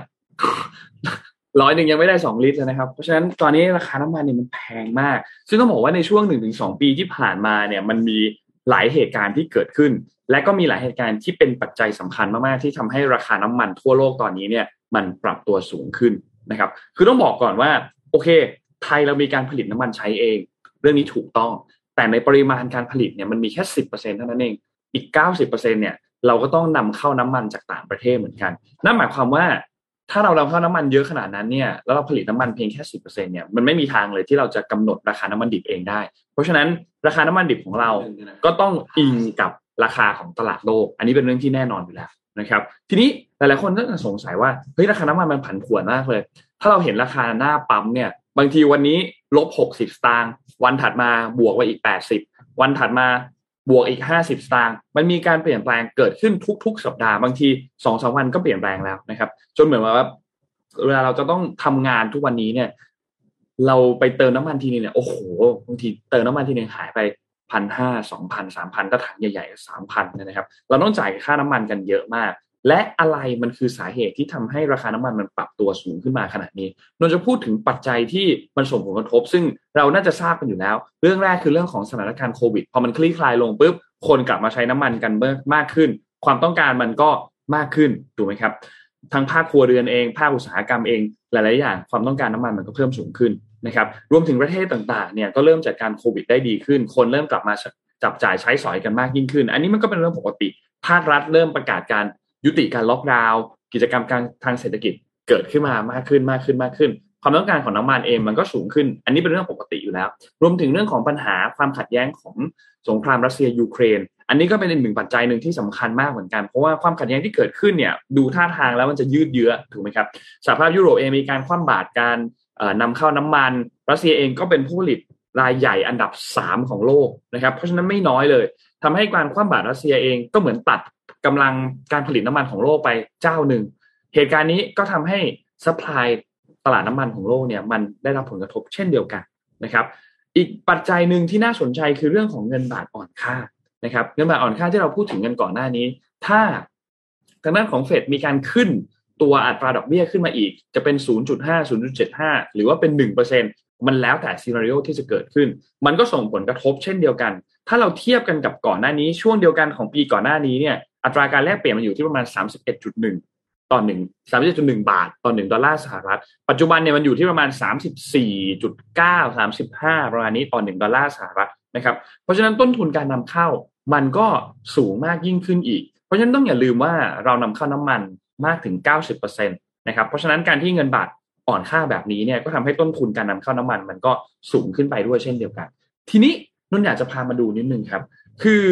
ข้อมูลเรื่องของน้ำมันเนี่ย เมื่อวันก่อนก็มีทางด้านของคุณกรจติกาวนิชหัวหน้าพักกล้า ก็ออกมาพูดถึงประเด็นอันนี้นะครับแล้วก็มีเพจเพจหนึ่งชื่อเพจ Solo Investor เขียนรายละเอียดเรื่องนี้เหมือนกันว่าราคาน้ำมันไทยเนี่ยในปี 2565 ถ้าเราเทียบย้อนไปปี 51 ปี 54 ปี 55 ปี 56 ราคาน้ำมันดิบเป็นราคาเท่ากันนะ คืออยู่ที่ 120ถึง130 แต่ทำไมราคาหน้าปั๊มที่เราซื้อกันเนี่ย ทำไมมันถึงแพงขึ้นมากขนาดนั้น เขาก็เขียนค่อนข้างละเอียดเดี๋ยวนนจะหยิบยกบางส่วนมาเล่าให้ทุกท่านฟังนะครับ คือต้องบอกว่าในปีนี้เนี่ยราคา Brent crude oil ราคา WTI เนี่ยมันอยู่ที่ประมาณ 100 120 อาจจะมีไปแตะเกือบเกือบ130 บ้างในบางช่วงนะครับจะจะวิ่งอยู่ประมาณนี้ พอคำนวณออกมาแล้วเนี่ยราคาที่เราเติมกันอยู่หน้าปั๊ม ไม่ว่าจะเป็นตัวดีเซล หรือจะเป็นตัวเอ่อโซฮอ95เนี่ยนะครับก็จะอยู่ที่ประมาณ 34 บาท 45 บาทแล้วแต่ที่นะครับรัฐมีการเอาเงินไปอุ้มด้วย อย่างที่เราเห็นอุ้มอยู่ที่ประมาณลิตรละอย่างดีเซลเนี่ยอยู่ที่ลิตรละ 9.95 บาทนะครับ แสดงว่าไอ้น้ำมันที่เราเติมกันอยู่ทุกวันนี้เนี่ยถ้ารัฐไม่พยุงเนี่ยนะครับ ราคามันจะพุ่งไปอยู่ที่ประมาณ 45 บาทต่อลิตรนะครับ ซึ่งดูแล้ว เอ้ยก็ไม่ก็ไม่น่าจะเป็นอะไรนี่ ไม่น่าไม่ไม่น่าแปลกใจอะไร เพราะว่าถ้าราคาน้ำมันดิบโลกมันเพิ่ม ราคาที่เราเติมหน้าปั๊มมันก็ควรจะเพิ่มเหมือนกัน แต่ทีนี้ถ้าย้อน กลับไปสิบปีสิบห้าปี ปีห้าหนึ่งห้าสี่ห้าห้าห้าหกอย่างที่บอกเนี่ยนะครับ ราคาเบรนท์ก็อยู่ประมาณนี้เหมือนกันหนึ่งร้อยถึงหนึ่งร้อยี่สิบเหมือนกันนะครับ แต่ราคาที่เราเติมกันหน้าปั๊มเนี่ยยี่สิบแปดถึงสามสิบแปดอยู่ที่ประมาณตรงนี้ เพราะฉะนั้นตอนและที่สำคัญคือตอนนั้นเนี่ยเราไม่ได้มีเงินกองทุนน้ำมันมาอุดหนุนด้วยนะครับ แต่ราคาน้ำมันก็ยังถูกกว่านี้ ซึ่งแสดงให้เห็นเลยว่าราคาน้ำมันมันบวกขึ้นมาเนี่ยสามสิบสี่สิบห้าสิบหกสิบเปอร์เซ็นเมื่อเทียบกัน ในช่วงที่ราคาน้ำมันดิบมันราคาเท่ากันนะครับ ถ้าหากว่าเราลงไปเจาะกันดูแต่ละตัวแต่ละตัวเนี่ยนะครับ มันก็มีปัจจัยหลายอันที่เกิดขึ้น เมื่อกี้เราพูดถึงปัจจัยเรื่องของเงินบาทอ่อนค่าไปแล้วนะครับ คนพูดถึงประเด็นอันนี้กันเยอะมากเลย ที่ทำให้ต้นทุนการนำเข้าเนี่ยมันสูงขึ้นประมาณ 12%แต่ถ้าเงินต้นทุนสูงขึ้น 12%มันเป็นไปไม่ได้ที่น้ำมันมันจะแพงขึ้น 30-60%ถูกไหมครับ เพราะฉะนั้นไม่ได้มีแค่ค่าเงินบาทอย่างเดียวที่เป็นปัจจัยสำคัญ 2. เรื่องของราคาหน้าโรงกลั่น อันนี้เป็นประเด็นที่ทางด้านของคุณกรชติกาวนิชก็พูดถึงประเด็นนี้เหมือนกันว่าเฮ้ยราคาค่าโรงกลั่นมันแพงขึ้นเยอะมากเลย ยกตัวอย่างเบนซิน ปี 51 ตอนนั้นค่าราคาค่าลงราคาหน้าโรงกลั่นเนี่ยอยู่ที่ยี่สิบสี่จุดสองปีหกห้าอยู่ที่สามสิบสามจุดเจ็ดมันขึ้นมาเกือบสี่สิบเปอร์เซ็นตนะครับ อันนี้คือเบนซิน แล้วดีเซลอะดีเซลปีห้าหนึ่งเนี่ยอยู่ที่ยี่สิบเก้าจุดหกปีหกห้าอยู่ที่สามสิบเก้าจุดเจ็ดแพงขึ้นประมาณหก สิบเปอร์เซ็นสำหรับตัวดีเซลนะครับคำถามคือเกิดอะไรขึ้นทำไมค่าการกลั่นมันถึงแพงขึ้นขนาดนี้นะครับข้อมูลจากสำนักงงานนโยบายและแผนพลังงานกระทรวงพลังงานเนี่ยระบุบอกว่าค่าการกลั่นในปี 2021เนี่ยอยู่ที่ 0.89 บาทต่อลิตรนะครับแต่ปี 2022 อยู่ที่ 3.27 บาทต่อลิตรนะครับซึ่งและในวันที่ 1 มิถุนายนที่ผ่านมาอยู่ที่ 5.72 บาทต่อลิตรนะครับซึ่งมันเพิ่มขึ้นสูงมาก อันนี้เนี่ย ต้องมาดูกันอย่างชัดเจนมากว่ามันเกิดอะไรขึ้นนะครับ ไทยเรานำเข้าน้ำมันดิบ มีการกลั่นน้ามันส่งออกและใช้ในประเทศด้วย เพื่อให้โรงกลั่นเนี่ยมีตลาดรองรับการอิงราคาที่เราพูดถึงมาก่อนหน้านี้นะครับ เพราะฉะนั้นเรื่องนี้ก็เป็นสิ่งหนึ่งที่รัฐเองก็ต้องมีการเข้ามาจัดการบริหารจัดการ เพื่อให้คนเนี่ยเข้าใจว่าเอ้ยมันเกิดอะไรขึ้น จริงๆ เอาแน่นอนบรรทัดฐานของเราที่เราวัดเรื่องของราคาอะไรต่างๆ เนี่ยมันมาจากที่สิงคโปร์ถูกไหมครับอีกอันหนึ่งคือภาษีและก็กองทุน น้ำมันต่างๆ การปรับอัตราการจัดเก็บภาษี ไม่ว่าจะเป็นการเก็บเงินเข้ากองทุน ไม่ว่าจะเป็นกองทุนน้ามันเชื้อเพลิง กองทุนส่งเสริมการอนุรักษ์พลังงาน รวมถึงค่าการตลาดต่างๆ พวกนี้เนี่ยก็ก็สำคัญเหมือนกัน คือตัวเลขเนี่ยถ้าเราดูเนี่ยนะครับห้าหนึ่งมันอยู่ที่หกจุดสองแปดปีห้าห้ามันอยู่ที่สิบสองจุดสี่ห้าปีหกห้ามันอยู่ที่เก้าจุดสี่สี่คือโอเค ถ้าเทียบกับปีห้าห้ามันน้อยลง แต่นั่นหมายความว่ามันก็ยังมีช่องอยู่ ถ้าเทียบกับปีห้าหนึ่งมันยังมีช่องอยู่ประมาณสามบาท นะครับสำหรับตัวเบนซิน เช่นเดียวกันกับของตัวดีเซลก็คล้ายๆ กันแต่ของดีเซลเนี่ยจะมีการเขาเรียกว่าหักเอ่อเขาเรียกว่าหักชดเชยมาด้วยนะครับแล้วก็มีตัวภาษีด้วยนะครับ เพราะฉะนั้นพอเราเทียบกันดูแล้วเนี่ย มันชัดเจนเลยว่ามันมีค่าหลาย ๆ อย่างที่ราคาน้ำมันดิบมันเท่าเดิม แต่มันมีค่าการกลั่นค่าอะไรต่างๆ ที่มันทำให้ช่องว่างของราคาน้ำมันที่เราไปเติมกันหน้าปั๊มเนี่ย มันขยายสูงขึ้น แม้ว่าราคาน้ำมันดิบมันจะอยู่ในราคาที่ใกล้เคียงกันต รงนี้มันเลยสำคัญมาก ปัจจุบันนี้เนี่ยกองทุนเนี่ยนะครับ ที่มีการเขาเรียกว่าเข้าไปชดเชยอยู่เนี่ย ขาดทุนอยู่นะครับแปดหมื่นกว่าล้านนะครับ มันก็มีแนวโน้มที่จะขาดทุนต่อไปเรื่อยๆถ้ามันเป็นแบบนี้นะครับ เราก็ต้องมารอดูว่าภาครัฐจะมีการแก้ไขปัญหาอันนี้เนี่ยอย่างไร เพราะว่ามันมีหลายทางมาก แล้วก็ตอบไม่ได้เหมือนกันว่าวิธีการไหนที่จะเป็นวิธีการที่ดีที่สุด เราก็ต้องมารอดูว่าภาครัฐเขาจะแก้ไขปัญหายังไง ภาครัฐอาจจะงดเก็บ ภาษีไปเลยดีไหมไอภาษีภาษีดีเซลเนี่ยงดเก็บไปเลยดีไหมถ้าภาครัฐงดเก็บไปเลยโอเคน้ำมันน้ำมันก็ถูกลง แต่เงินในกระเป๋าของรัฐบาล รายได้ของรัฐบาลที่จะเข้ามาก็หายไป อันนี้ก็เป็นข้อเสียในอีกอันหนึ่งเหมือนกัน เป็นโจทย์ที่ค่อนข้างยากนะหนูว่ารอบนี้เป็นโจทย์ที่ค่อนข้างยาก และมันยังมีปัจจัยหนึ่งคือก่อนที่จะเข้าหน้าหนาวเนี่ยนะครับ ถ้าเข้าหน้าหนาวไปแล้ว อัตราความต้องการของน้ำมัน มันก็จะยิ่งสูงขึ้นไปอีกนะครับ แล้วมันมีปัจจัยอื่น ๆ อีก อุบัติเหตุภัยธรรมชาติต่างๆ ที่จะส่งผลต่อการผลิตการกลั่นหรือการขนส่งน้ำมัน หรือแม้แต่การโจมตีโรงกลั่นน้ามัน หรือโจมตีพื้นที่เก็บน้ำมันที่ก็เคยเกิดขึ้นในอดีตอยู่แล้วเนี่ยมันอาจจะมีอุบัติเหตุเกิดขึ้นอีกนะครับ เพราะฉะนั้นมันยังมีอีกหลายปัจจัยมากครับ ที่ทำให้โรงกลั่นหลาย ๆ แห่งอาจจะต้องปิดเป็นบางช่วง โดยเฉพาะอย่างยิ่งช่วงฤดูหนาวหรือช่วงที่หรือถ้าหากว่ามีอุบัติเหตุเกิดการโจมตีเกิดขึ้นนะครับ ต้องแก้ปัญหาโดยเร็วนะครับเรื่องนี้แล้วก็เป็นเนาว่าน่าจะเป็นโจทย์ที่ยากมาก สำหรับฝั่งของรัฐบาลที่ต้องเข้ามาแก้ไขเรื่องนี้พี่แท็บพี่ปิ๊กคิดว่าไงบ้างครับ เมื่อวานกระทรวงพลังงานออกมาแล้วนะฮะว่าจะมาเอ่อจะมาดูเรื่องค่าการกลั่นนะฮะอืมจะลงมาดูเรื่องค่าการกลั่นว่าจะเป็นยังไง ซึ่งก็น่าจะเห็นผลในเร็ววันนี้แหละ ไม่กี่วันนี้แหละเพราะว่าประเด็นนี้กำลังเป็นประเด็นร้อนแรงที่เอ่อเป็นที่พูดถึงเยอะกันในครับในสังคมมาก ๆ นะฮะ มีอีกประเด็นหนึ่งอยากจะชวนคุยพี่ปิ๊กนนท์อันนี้อาจจะ อาจจะเรียกว่าเป็นการเสวนาแล้วกันนะ สั้นๆ ในช่วงข่าวของเราเนี่ยนะครับ ก็คือการเปิดเสรีกัญชานะฮะอ๋อโอเคอืมงั้นงั้นนนท์ขอขอบคุณข้อมูลอันนี้นิดนึง ข้อมูลอันนี้เนี่ยก็เป็นเจ็ดโมงครึ่งแหละ ทุกวันพุธเจ็ดโมงครึ่งก็เป็น Money Mission by SCB ภารกิจรอบรู้เรื่องเงินทองอืมคนถามมาเยอะมากเรื่องเรื่องนี้แหละเรื่องของราคาน้ำมันวันนี้ ทาง SCB ก็มีข้อมูลมาให้เรามาทำข้อมูลให้เราดูข้อมูลแล้วก็เดี๋ยวก็ติดติดตามกันต่อไปว่าทางครับกระทรวงพลังงานจะว่ายังไงยังไงต่อนะฮะเดี๋ยวก็คงเขาก็จะวันก่อนผมเห็นท่านรองสุพัฒนพงศ์ก็เอ่อออกมาให้ข่าวอยู่ว่าเดี๋ยวกำลังจะกำลังจะเข้าไปจัดการเรื่องนี้นะครับครับ เดี๋ยวรอติดตามนิดหนึ่งนะฮะกับอะเรื่องกัญชาครับเอาเรื่องกัญชาพี่ปิ๊กว่าไงครับ กัญชา ก็ถ้าถามส่วนตัวเนี่ย เอ่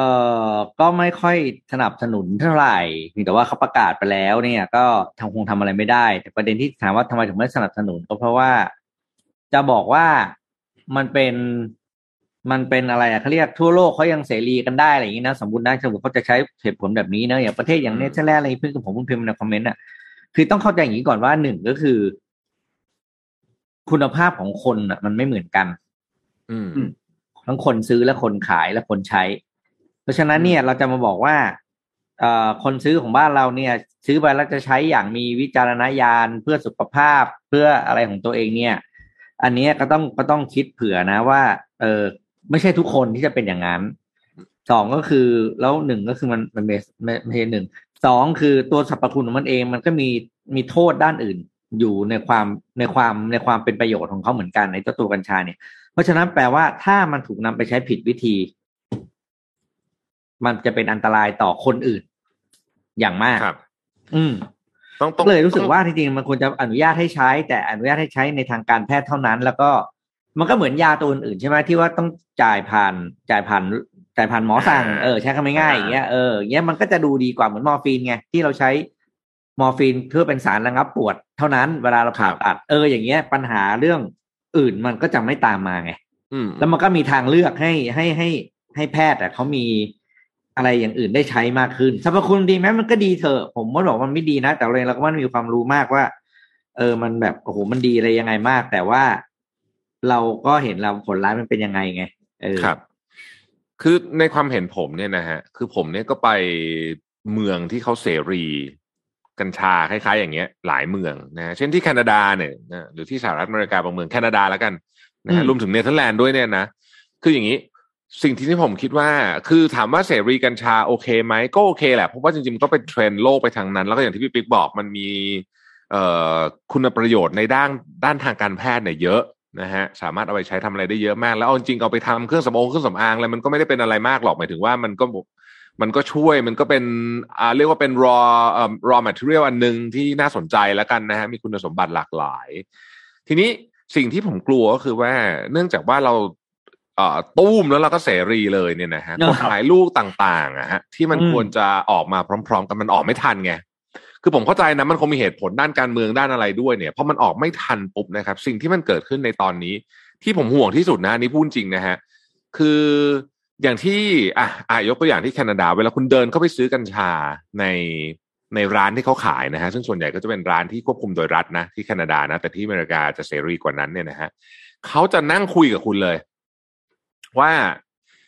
เอ้ย เคยสูบเปล่า นะ จะสูบยังไงอะไรยังไงเอาเอาอันนี้ไปพอจะได้โดสต่ำๆหน่อย แล้วสูบแค่นี้พอนะ อะไรอย่างเงี้ย คือมันจะมีอินสตรั c ชั่นชัดเจนอะนะฮะครับซึ่งไอ้สูบเนี่ยยังไม่ค่อยน่ากลัวในพูดจริงๆนะแบบพูดแบบตรงไปตรงมาเลยนะครับ สูบเนี่ยยังไม่ค่อยน่ากลัวเท่าไหร่นะฮะที่น่ากลัวที่สุดคือการเอาไปผสมของกิน เพราะคุณไม่รู้โดส แล้วไปผสมของกินเนี่ยนะฮะมันใช้เวลาในการออกฤทธิ์นาน คืออย่างนี้ อธิบายอย่างนี้ อันนี้อธิบายแบบตรงๆเลยนะคือเวลาสูบเนี่ยมันมาเร็วใช่ไหมครับเพราะฉะนั้นสูบปุ๊บมาปุ๊บก็อ่าคนก็แบบอ่า get high อะไรก็ว่ากันไป ก็ chill นั่งอะไรกันไป แต่ของกินมันมาช้าครับ เพราะมันต้องเข้าไปที่กระเพาะเราก่อนอ่าอืมถ้าเกิดว่าคุณมีอาหารอยู่ในกระเพาะเนี่ยมันอาจจะใช้เวลาเป็นชั่วโมงเลยนะ ทีนี้มันเกิดขึ้นหลายมุมหนึ่งไอ้พวกใจร้อน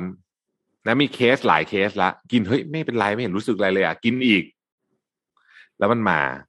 ก็หามส่งโรงพยาบาลกันไปเยอะแล้วนะครับครับ ที่สหรัฐอเมริกาเองเมื่อวานก็เพิ่งมีเคสเสียชีวิตใช่ไหมที่อเมริกาเนี่ยมีเคสเสียชีวิตเยอะมากนะฮะจากการกินส่วนใหญ่เป็นการกินนะครับอืมเพราะฉะนั้นต่อไปนี้ ต่อไปนี้สิ่งที่ผมเชื่อว่าจะเกิดขึ้นก็คือ ไปปาต้งปาร์ตี้เนี่ยเดี๋ยวจะมีคนเอาบราวนุ่งบราวนี่มาให้เนี่ยนะครับ จะกินระวังนะฮะระวังมาก ๆเลยนะ เพราะว่าคุณไม่รู้เลยว่าเขาใส่โดสไปเท่าไหร่ ใช่แล้วกว่ามันจะออกฤทธิ์เนี่ย อย่างที่ผมบอกครับ หามส่งโรงพยาบาลกันมาเยอะมากแล้วอืมจริงๆนะ เพราะนั้นก็ก็ผมผมเป็นห่วง เพราะกฎหมายลูกยังตามมาไม่ทัน เออ แล้วตอนนี้อะพอมันไม่มีกฎหมายใช่ไหมมันก็แปลว่า เราฟ้องเอาผิดอะไรไม่ได้ อืม อืมคงก็จะให้เรากินเนี่ยก็บอกก็ก็เหมือนเขาเหมือนเขาใส่น้ำตาลมากเกินไปแล้วคุณช็อกอะมันก็ไม่ผิดกฎหมายไงเพราะน้ำตาลมันมันก็เป็นของที่ไม่ผิดกฎหมายใช่ไหมครับอืมแต่เนี้ยคือแต่พอมันเป็นกัญชาเนี่ย อันนี้ผมไม่แน่ใจนะว่ากินแล้วพ อถือว่าทานเข้าไปในปริมาณมากๆเนี่ยมันจะมีอาการมึนสลบเหมือนโดนยาสลบอะไรอย่างงี้ป่ะเอ้ยมันจะเป็นอย่างนี้ เออมันแล้วแต่คนฮะกัญชาเนี่ยมันออกฤทธิ์แล้วแต่แล้วคนและแล้วแต่พันธุ์ด้วยนะรู้สึกแล้วแต่เพราะฉะนั้นเนี่ยต้องบอกว่าคุณผู้หญิงเนี่ยต้องระวังมากๆเลย อืม ผมผมเคยมีเพื่อนที่ที่เข้าโรงพยาบาลนะเอแบบอเอ่อเข้าโรงพยาบาลเนี่ย ก็คือกินแล้วก็อาเจียนไม่หยุดอะ แล้วก็อืมอืมมึนหัวปวดหัวมาก ก็ต้องเข้าไอซียูไปเลยอะเออนะฮะ แล้วมันมีหลายเคสที่คุณจะนึกไม่ถึง เช่นล่าสุดวันก่อนนี่ได้ยินมาเป็นเพื่อนของเพื่อนอีกทีหนึ่งนะฮะทำเสร็จไว้อย่างดี ซึ่งคนนี้เขาก็สายนี้อยู่แล้วเนี่ยนะ แล้วก็ใส่ตู้เย็นไว้ครับอืมคุณแม่ครับ คุณแม่หิวครับ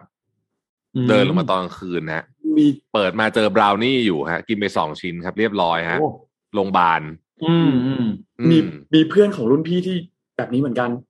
แบบเคสแบบนี้เลย แช่คุกกี้ไว้ในในตู้เย็นแล้วก็คุณแม่มาแล้วคุณแม่เห็นแล้วหิวแล้วก็กินแบบนี้เลย อืมเดียวกันนั่นแหละ นะมคือคือคือที่ที่เอ่อที่แคนาดาที่อเมริกาอะไรพวกนี้เขาเขาเขามี system ที่ค่อนข้างโอเคนะฮะในการที่จะป้องกันเรื่องพวกนี้ แต่มันก็มีเคสตลอดเอางี้อืมต่อให้พวกนั้นนั่นนะก็มีเคสตลอดนะฮะมีเคสตลอด เพราะฉะนั้นผมคิดว่า เอาล่ะ คือมันไปละ ไปละ แต่ว่า ก็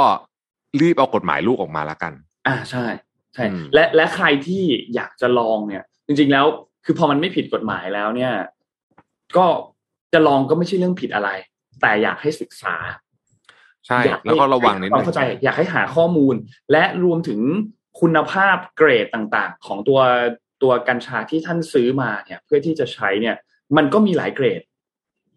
ตามราคาเหมือนกัน ท่านจะไปซื้อแบบเป็นที่เป็นแบบอัดแท่งที่เห็นอยู่แล้วมันใหญ่มากๆ ราคามันถูกมากอะไรเงี้ย ก็จะเป็นอีกเกรดหนึ่งเหมือนกัน เมื่อเทียบกับอีกอันหนึงที่ราคาจีหนึ่งมันค่อนข้างแพงเนี่ยมันก็จะเป็นก็จะมีหลายเกรดราคาเพราะฉะนั้นอยากให้ให้ศึกษาพันธุ์ให้ศึกษาว่าสิ่งที่ท่านกำลังจะใช้เนี่ยมันคืออะไร มันมีคุณสมบัติยังไง จริง ๆ เว็บไซต์ของต่างประเทศเนี่ยมันมีข้อมูลเยอะมากเดี๋ยวนนนนนมีเว็บไซต์อยู่อันหนึงเดี๋ยวเดี๋ยวจะลองหารายละเอียดแล้วแล้วส่งลิงก์เข้าไปใน คอมเมนต์ก็ได้ครับ ในนั้นก็จะมีข้อมูลเยอะมากเหมือนกันว่าแต่ละพันธุ์มันมียังไง แล้วข้อดีมันมียังไง แล้วข้อเสียผลข้างเคียงมันเป็นยังไงเนี่ยมันก็จะมีข้อมูลนะครับ ครับก็ผมผมเป็นห่วงอยู่เรื่องหนึ่งนะอันอันนี้เป็นห่วงมากจริง ๆ คืออะเราพูดกันแบบตรงไปตรงมาเลยนะพี่ปิ๊กนนท์ครับ กฎหมายเนี่ย ห้ามจำหน่ายสุราให้กับเด็กอายุต่ำกว่า 21 ปีใช่ไหมครับบุหรี่18สุราเอ่อเอ่อเหล้า21หรืออะไรทำนองนี้เนี่ย แต่ถามจริงเหอะ เรื่องจริงอะมันเป็นยังไง อืม ใช่ไหมแต่ยังเออนั่นแหละก็เด็ก12 13แล้วก็ดูดบุหรี่กันเพียบ อืม อันนี้แหละที่ผมกลัว เพราะว่ากัญชาเนี่ย มันค่อนข้างที่จะมีการพิสูจแล้วว่ามันมีฤทธิ์ในการทำลายสมองนะฮะเอ่อประมาณหนึ่ง โดยเฉพาะสำหรับเด็กที่สมองเขาต้อง develop ไม่เพียงพอเอ่อที่นโยบายของท่านท่านชาติชาติมาบอกว่าเออโรงเรียนปลอดกัญชาเนี่ยก็คือถูกต้องแล้วแหละต้องเป็นอย่างนั้นแน่ๆแต่ว่าเอาจริงอะ ชีวิตจริงอะ วัยรุ่นไทยอะครับ หาได้หมดอะใช่ไหมไอ้นี่แหละ น่าเป็นห่วง อันนี้น่าเป็นห่วงจริงๆแล้วมีคนถามว่ากัญชากับกระท่อมต่างกันยังไงโอ้โหกัญชานี่แมสกว่ากระท่อมเยอะ ครับเอาเอางี้คุณมีเพื่อนสูบกระท่อมไหมไอไอกินน้ำกระท่อมไหมผมไม่เคยรู้จักกันตั้งแต่มันถูกกฎหมายมาก็ยังไม่เห็นมีใครแบบเฮ้ยไปกินน้ำกระท่อมกันนะไม่มีอะโอ้โหแต่กัญชานี่แมสกว่าเยอะอืมเนาะมาเที่ยวกันแล้นะว ไม่รู้นะ ผมเป็นห่วง เพราะว่า เพราะว่าอะผมเปรียบเทียบกับเหตุการณ์หนึ่งแล้วกันที่อาจจะไม่ได้เกี่ยวกับกับเรื่องนี้ตรงๆนะฮะคือตอนที่สิงคโปร์เขามีคาสิโนสมัยก่อนนู้นน่ะนะแล้วเขามีปัญหามากเลยนะครับ เพราะว่าคนของเขาเนี่ยไปเล่นคาสิโนแล้วก็ติดหนี้ติดสิน โดยเฉพาะชนคนที่แบบอะพูดตรงก็คือไม่ได้ร่ำรวยอะไรมากเนี่ยนะฮะอืมอืมกลายเป็นปัญหาสังคม จนตอนหลังเขาก็ต้องมีกฎออกมาว่าคน local ต้องอะไรสักอย่างมันไม่ไม่ได้ง่ายเหมือนเดิมแล้วเนี่ย เนี่ยขนาดสิงคโปร์ไอประเทศที่ว่าอื้อหือซุปเปอร์เข้มงวด จะเป็นจะตายเนี่ยนะฮะ ก็มันก็มี drawback จากเรื่องนี้ ประเทศเราเป็นแบบสบายสบายไทยแลนด์เนี่ยโอ้โหผมละกลัวจริงๆมองแบบตรงนะอืมคือคือนนว่าเรื่องเนี้ย มันเป็นเรื่องที่มันก็มีคนกลุ่มหนึ่งที่พยายามจะสู้ เพื่อให้เรื่องเนี้ย มันถูกกฎหมาย และเขาจะได้สามารถที่จะใช้ได้อย่างถูกต้อง ไม่คือผมโอเคนะหมายถึงว่าเออถูกกฎหมายนะผมผมไม่ได้ว่าอะไรแต่ว่าแค่การใช้เท่านั้นเอง เออเออ อาจจะต้องมีการให้ความรู้กันมากขึ้น แยกเรื่องกันคนละเรื่อง เออต้องแยกเรื่องต้องแยกเรื่อง แล้วจริงๆ แล้วพวกแบบคลังข้อมูลอะไรพวกเนี้ยอาจจะต้องให้เวลา เดี๋ยวหลังจากนี้ก็อาจจะมีข้อมูลมีอะไรเพิ่มขึ้นมามากขึ้น คือที่อเมริกาเนี่ยเขาเขาในบางรัฐมันมีความเสรีมานานแล้ว แล้วพอมันเป็นแบบนั้นเนี่ย ข้อมูลมันก็เยอะมากเว็บไซต์อะไรพวกเนี้ยมันเยอะมากเว็บไซต์เมื่อกี้ที่หนูพูดถึงชื่อ Leafly นะครับ l e a f l y com เนี่ยนะครับก็มีข้อมูลเยอะมากมีอธิบายมีทุกอย่างอะ มีทุกอย่างที่มันจะเกี่ยวข้องกับกัญชาเนี่ยนะครับ มีมีหมดเลยนะครับ ก็เป็นข้อมูลแต่เว็บไซต์เป็นภาษาอังกฤษ แล้วก็ทำอินโฟกราฟิกเองก็ค่อนข้างดีเข้าใจง่าย UX UI เข้าใจง่ายนะครับ เข้าเข้าไปดูอืมกันก็ได้ก็น่าสนใจเดี๋ยวทิ้งลิงก์ไว้ให้ใน comment แล้วกันเผื่อใครที่สนใจอยากศึกษาข้อมูลเพิ่มเติม ยิ่งรู้ข้อมูลเยอะยิ่งดีครับ ทุกเรื่องแหละแล้วแล้วที่เขาแซวกันอะ บอกว่าอ่านะเปิดเสรีวันที่เก้าเนี่ยโอ้โหต้นโตสูงงี้นะโอ้ แดดแรงหรือเปล่า แดดแรงก็เลยอะไรนะโตไวอ๋อโตไวนะวันเดียวโตไวนะแดดช่วงนี้แดดเข้มปรื้ดแดดเดียว โอ้นะฮะก็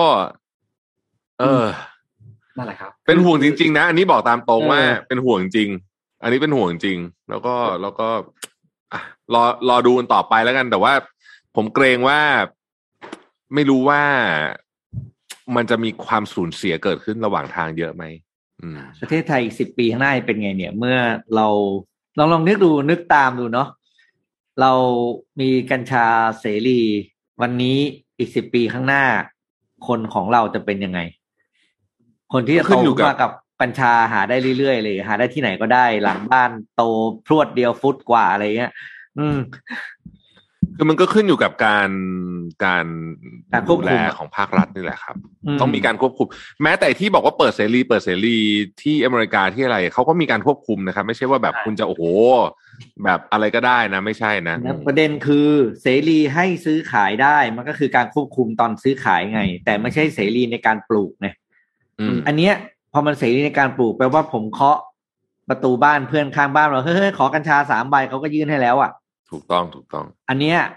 มันต่างกันมากเลยนะ เสรีมันก็มีหลายระดับใช่ป่ะถูกกฎหมายอืมมีหลายระดับถูกกฎหมายในแง่การใช้ในการแพทย์นะก็คือ limit limit การใช้สุดๆเลยสุดๆเลยว่าคือ ถ้าไม่ป่วยยังไม่ได้ใช้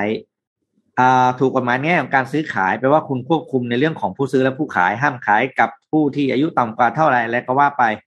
เหมือนอืมสุราเหมือนแอลกอฮอล์นั่นก็ควบคุมระดับหนึ่งแค่นี้ก็ก็ถือว่ามีช่องโหว่รั่วเยอะแยะเต็มไปหมดแล้วเนี่ย นี่แบบว่า open market เลยเหมือนคุณซื้อนม UHT อะซื้อที่ไหนก็ได้อะไรอย่างเงี้ย โอ้ยอย่างงี้ซื้อพาราอย่างเงี้ยโอ้โหไม่ไหวอะเออ อืม ก็อะเอาเหอะนะฮะ มันก็มาละมันก็ไม่รู้ทำไงนะฮะ ก็เราต้องให้ให้ข้อมูลอะเราก็ต้องให้ข้อให้มูลข้อกันมูลให้ข้อมูลให้ข้อมูลนะครับ educate แล้วก็ให้กฎหมายให้ความรู้ลูกต้องรีบต้องรีบเลย ต้องรีบตอนนี้อยู่ในสภาอยู่ครับ ผ่านวาระที่หนึ่งไปแล้วก็เข้าชั้นกรรมาธิการอืมต้องรีบเลยนะฮะ โอเค ครับอะไปอะเราไปมีข่าวต่อมีไปกันดีกว่า มีตัวเลขเศษไม่ใช่ตัวเลขเศรษฐกิจเขาเลขตัวเลขสถานการณ์ในเกาหลีใต้มาให้ดู ครับ เกาหลีใต้เนี่ยก็เป็นเป็นเป็นสถานการณ์เดียวกับทั่วโลกนะครับ ก็คือเรื่องของอ่าเขาเรียกว่าราคาน้ำมันอะไรขึ้นอย่างเงี้ยนะตอนนี้สิ่งที่เกิดขึ้นที่เกาหลีใต้ครับ ก็คือเกิดการ strike ครับของคนขับรถบรรทุก แน่นอนสาเหตุหลักก็มาจากสองส่วนก็คือเรื่องของราคาน้ำมันที่สูงขึ้นแล้วก็อืม ค่าครองชีพนะเหมือนเหมือนกันทุกที่ในโลก ซึ่งผมคิดว่าเป็นเรื่องที่เข้าใจได้นะครับ ประเด็นคืออย่างนี้ พอเขา strike เนี่ย มันเอฟเฟกกับประเทศที่ส่งออกเป็นหลักอย่างเกาหลีใต้มากเพราะรถขนรถขนของเขาจะยากขนของจากโรงงานเพื่อไปท่าเรือเพื่อส่งออก อย่างตอนนี้เนี่ยอย่างคุณไดมอเตอร์นะครับ หรือว่าบริษัทหรือโรงงานที่ผลิตเหล็กอย่างพอสโกเนี่ยก็ต้องหยุดงานคือหยุดงานเนี่ยไม่ใช่ว่าผลิตไม่ได้นะ แต่โกดังมันเต็ม เพราะว่า ผลิตแล้วรถขนส่งไม่วิ่งเพอรถขนส่งไม่วิ่งโกดังที่อ่าโรงงานอะไรเนี่ยก็คือเต็มมันแปลว่าหยุดงานอ่าต้องหยุดสายการผลิตเนื่องจากของมันเต็มเกาหลีใต้เนี่ยประท้วงมาแล้วแปดวันนะครับ แล้วทางรัฐบาลเนี่ยออกมาประเมินความเสียหายแล้วว่าตอนนี้เนี่ยอยู่ที่ประมาณหนึ่งพันสองร้อยล้านเหรียญสหรัฐนะครับ จากการที่ประเทศไม่ได้ส่งออกเหล็กรถยนต์แล้วก็ปิโตรเคมีคอลต่างๆ ทีนี้สิ่งที่เกิดขึ้นก็คือ บรรดาผู้ขับรถส่งสินค้าเนี่ยก็เรียกร้องสองเรื่องหนึ่งก็คือเรื่องของการราคาน้ำมันสองก็คือเรื่องของการขึ้นค่าค่าจ้างต่อวัน จากเดิมเนี่ยให้ขึ้นอยู่ประมาณยี่สิบยี่สิบสองเปอร์เซ็นจากเดิมนะ เพราะตอนนี้ค่าข้องชีพมันสูงมาก แน่นอนถามว่าทำไม เพราะตอนนี้เนี่ยในเลขตัวเลขของ CPI คือ Consumer Price Index ที่เกาหลีใต้ตอนนี้เนี่ย เกือบจะขึ้นไปแตะระดับที่สูงสุดในรอบ 14 ปีแล้วก็คือ บวก 5.4%จากปีที่แล้วนะราคาน้ำมันน้ำมันดีเซลเนี่ยบวกขึ้น 45.8%อืมโหดโหดจริง ๆ แล้วก็ราคาของวัตถุดิบต่างๆ อย่างเช่นเนื้อหมูนะที่จะไปทำอาหารเนี่ยขึ้นมา 20.7%อืมสิ่งที่รัฐบาลกำลังทำอยู่ ที่คาดว่าจะได้เห็นผลเร็วๆนี้ก็คือเรื่องของการเขาเรียกว่าอะไรนะ ยกเว้นการเก็บภาษีนำเข้า ชั่วคราวกับสินค้ายี่อ่าโนสิบสี่ประเภท เช่นอ่าน้ำมันถั่วเหลือง หมูแป้งข้าวสาลีอะไรต่างๆ แล้วก็คาดหวังว่า ไอ้ตรงนี้เนี่ยจะช่วยลดต้นทุนอาหารได้ประมาณยี่สิบเปอร์เซ็นเพราะมันก็เกี่ยวเนื่องไปถึงเรื่องของฟู้ดอ่าอะไรนะเขาเรียกฟู้ดคริสิสใช่ไหม food crisis อืมตอนนี้นี่คือทุกที่ครับในโลกไม่มีใครเขาเรียกว่าไม่มีใครรอดพ้นสถานการณ์นี้ คือตอนนี้ถ้าเกิดว่าเวลาเราพูดถึงคำว่าเงินเฟ้อนะพี่ปิ๊กนะเราก็ไปดูเอ่ออะไรอะ ดูเขาเรียกว่าสมมติพูดจิ้มประเทศไหนมาก็ได้ แล้วพูดถึงเงินเฟ้อเนี่ย เราจะได้ยินคำนี้ตามมา สูงที่สุดในรอบอ่าจุดเอ็กใช่ใช่ใช่ใช่ใช่ป่ะจริงครับเอออย่างอย่างน้อยแบบสิบสี่สิบห้าปีนะฮะจริงๆเอาเอาอีกเรื่องหนึ่งไม่แน่ใจว่าเมื่อวานนี้คุยกันไปหรือยังแต่ว่าผมอยากคุยเรื่องนี้มากเลยอะภาษีหุ้นครับอ่าภาษียังไม่ได้คุยครับ อ่าอืมก็คือว่าเอ่อคือเขามีไอเดียเขามีไอเดียนะฮะแต่ผมว่าไอเดียเนี้ยคือดูทรงแล้วจะท่าทางจะเอาจริงนะฮะรัฐมนตรีคลังก็บอกว่าจะเก็บภาษีหุ้นฮะ0.1%ของเอ่อ transaction อืม ในการขายหุ้นนะฮะอืมในการขายหุ้นนะครับ ก็คือ เอ่อคือคือไม่ได้ภาษี capital gain นะ คือเป็นอืมภาษี transaction ล่ะเคือขายขาดทุนก็เสียแหละภาษีเนี่ยอ่าถูกไหมคือคือเออคือครูจะขายแล้วเสียหมดนะฮะอืมอืมซึ่งน่าเป็นห่วง น่าเป็นห่วงเพราะอะไร เพราะว่าปัจจุบันตลาดหุ้นไทยก็ไม่ได้เซ็กซี่มากขนาดนั้นสำหรับนักลงทุนต่างชาติอยู่แล้วนี่บอกตามตรงนะฮะครับอืมแล้วถ้าจะเก็บภาษีหุ้นอีกเนี่ย ผมเกรงว่าเขาจะเอาเงินไปลงที่อื่นนะสิครับ เดี๋ยวจะได้ไปถึงพันสองตอนนี้อยู่เท่าไหร่นะ ตอนนี้คือพันหก1,600ใช่ไหมฮะเออ นั่นแหละ กลัวเหมือนกันนะเรื่องเนี้ยแต่ว่าอืมคือผมเข้าใจจริง ๆ ว่า เอ่อคือตอนนี้เขาต้องการหาเงินนะนะฮะอืมคือคือรัฐบาลก็ต้องการหาเงินจริง ๆ นะครับ ก็ ตลาดหุ้นมันก็แหม transaction เยอะ แล้วก็ใช่ไหม transaction มันเยอะอะมันหืมนิดนึงก็ก็ก็ภาษีเพียบแล้วนะครับ ก็ ไม่รู้จะเป็นยังไง แต่ว่าดูจากการชงมาแล้วเนี่ย เราดูการชงลักษณะนี้มาหลายครั้งเนี่ย ผมว่าเรื่องนี้ผ่าน ให้เดานะให้เดาคิดว่าผ่านอืมอย่างนี้คนไทยก็ไปเทรดหุ้นต่างประเทศหมดสิจ้าก็ปัจจุบันนี้ก็ไปเยอะแล้ว เออครับเอ๊ะคุณคุณชูป้ายคุณชูป้ายข่าวหรือว่าเมื่อกี้ใช่ไหมเห็นเหมือนถือป้ายข่าวหรือวะไม่ได้ชูไม่ได้ชูอ๋อถือไม่ได้ไม่อันนี้ไม่ครับอันนี้คุณไม่ลือคุณอันนี้ไม่ลือคุณนี่ไม่ก็ลือไม่ข่าวลือไม่ลือเขาข่าวออกอ๋อทั่วไปแล้วนะอันนี้ไม่ลือแล้วอ๋อเออคือนกว่าตอนนี้อย่าเพิ่งลุ้นพันสองเลยฮะเนี่ยคอมเมนต์คอมเมนต์ก็พูดถึงบอกว่า ลุ้นพันหกก่อนดีกว่าครับ ตอนนี้ หลุดพันหกหรือเปล่าเนี่ยตอนเนี้ยลุ้นลุ้นอ้าวคืนนี้แหละ เดี๋ยวรู้เรื่อง อืมอืมเนี่ย คืนเนี้ยจะหลุด1,600หลุดไม่หลุดเนี่ยพรุ่งนี้เช้ารู้เรื่องแน่นอนคบรอดูผมคืนนี้นะคืนนี้ก็ก็เดือนนอนดึก ๆกันหน่อยนะฮะ แล้วก็ครับรอติดตามผลประชุม FOMC พรุ่งนี้เช้าก็ใช่ก็เดี๋ยวรู้เรื่องนะฮะ อีกเรื่องหนึ่งข่าวใหญ่เหมือนกัน คือเรื่องช้อปปี้อ๋อเมื่อวานคุยนี้กันนะ Shopee ยังเมื่อวานตอนเช้า มีมีข่าวมีมีข่าวเรื่องของการ layoff ทีมอ่าพนักงานที่ที่ถูก layoff ออกไป รู้สึกว่าจะมีสองทีมหลัก ๆ ที่ถูกเลิกออฟเอ่อครึ่งทีมอืมก็คือทีมของ s h o p e e Food แล้วก็ครับ s h o p e e Pay ซึ่งจริง ๆ แล้วต้องบอกว่าการการเลิกออฟครั้งนี้เนี่ยเขาเขาปลดทั้งภูมิภาคเลยนะ ไม่ได้ใช่ไทยใช่ไม่ได้ใช่โดนแค่ประเทศเดียวนะไทยเป็นเป็นแค่ส่วนหนึ่ง นะครับ เพราะว่าฝั่งของเอเชียเนี่ย ก็โดนกันหลายจุดมาก คือต้องบอกว่าช้อปปี้เนี่ยก็ก็เป็นบริษัทหนึ่งที่คือทำทำมานานพอสมควร แต่ก็ยังขาดทุนนะครับ คือต้องบอกว่าเกมนี้เนี่ยมันเป็นเกมที่ต้องขาดต้องเป็นเงินอะเพราะมันมีคู่แข่งหลายเจ้า แล้วก็ต้องต้องลงเงินลงเงินลงเงินลงเงินกันไปนะครับ แล้วก็ยังคงขาดทุนอยู่ ปีล่าสุดรู้สึกว่าก็ยังก็ยัง เอ่อพอดูงบกำไรขาดทุนของ s h อ p e e แล้วเนี่ยก็ก็ยังขาดทุนอยู่นะครับ แล้วก็ขาดทุนมาตลอดทุกปีเนี่ยนะครับ ซึ่ง s h อ p e e Food เนี่ยก็เป็นอันหนึ่งที่ต้องบอกว่าเข้ามาในช่วงที่มีคู่แข่งเยอะ มีทั้ง Grab มีทั้ง Line Man มี Robinhood แล้วแต่ละเจ้าเนี่ยก็มีจุดแข็งของตัวเอง เพราะฉะนั้นการที่จะมีเจ้าใหม่เข้ามา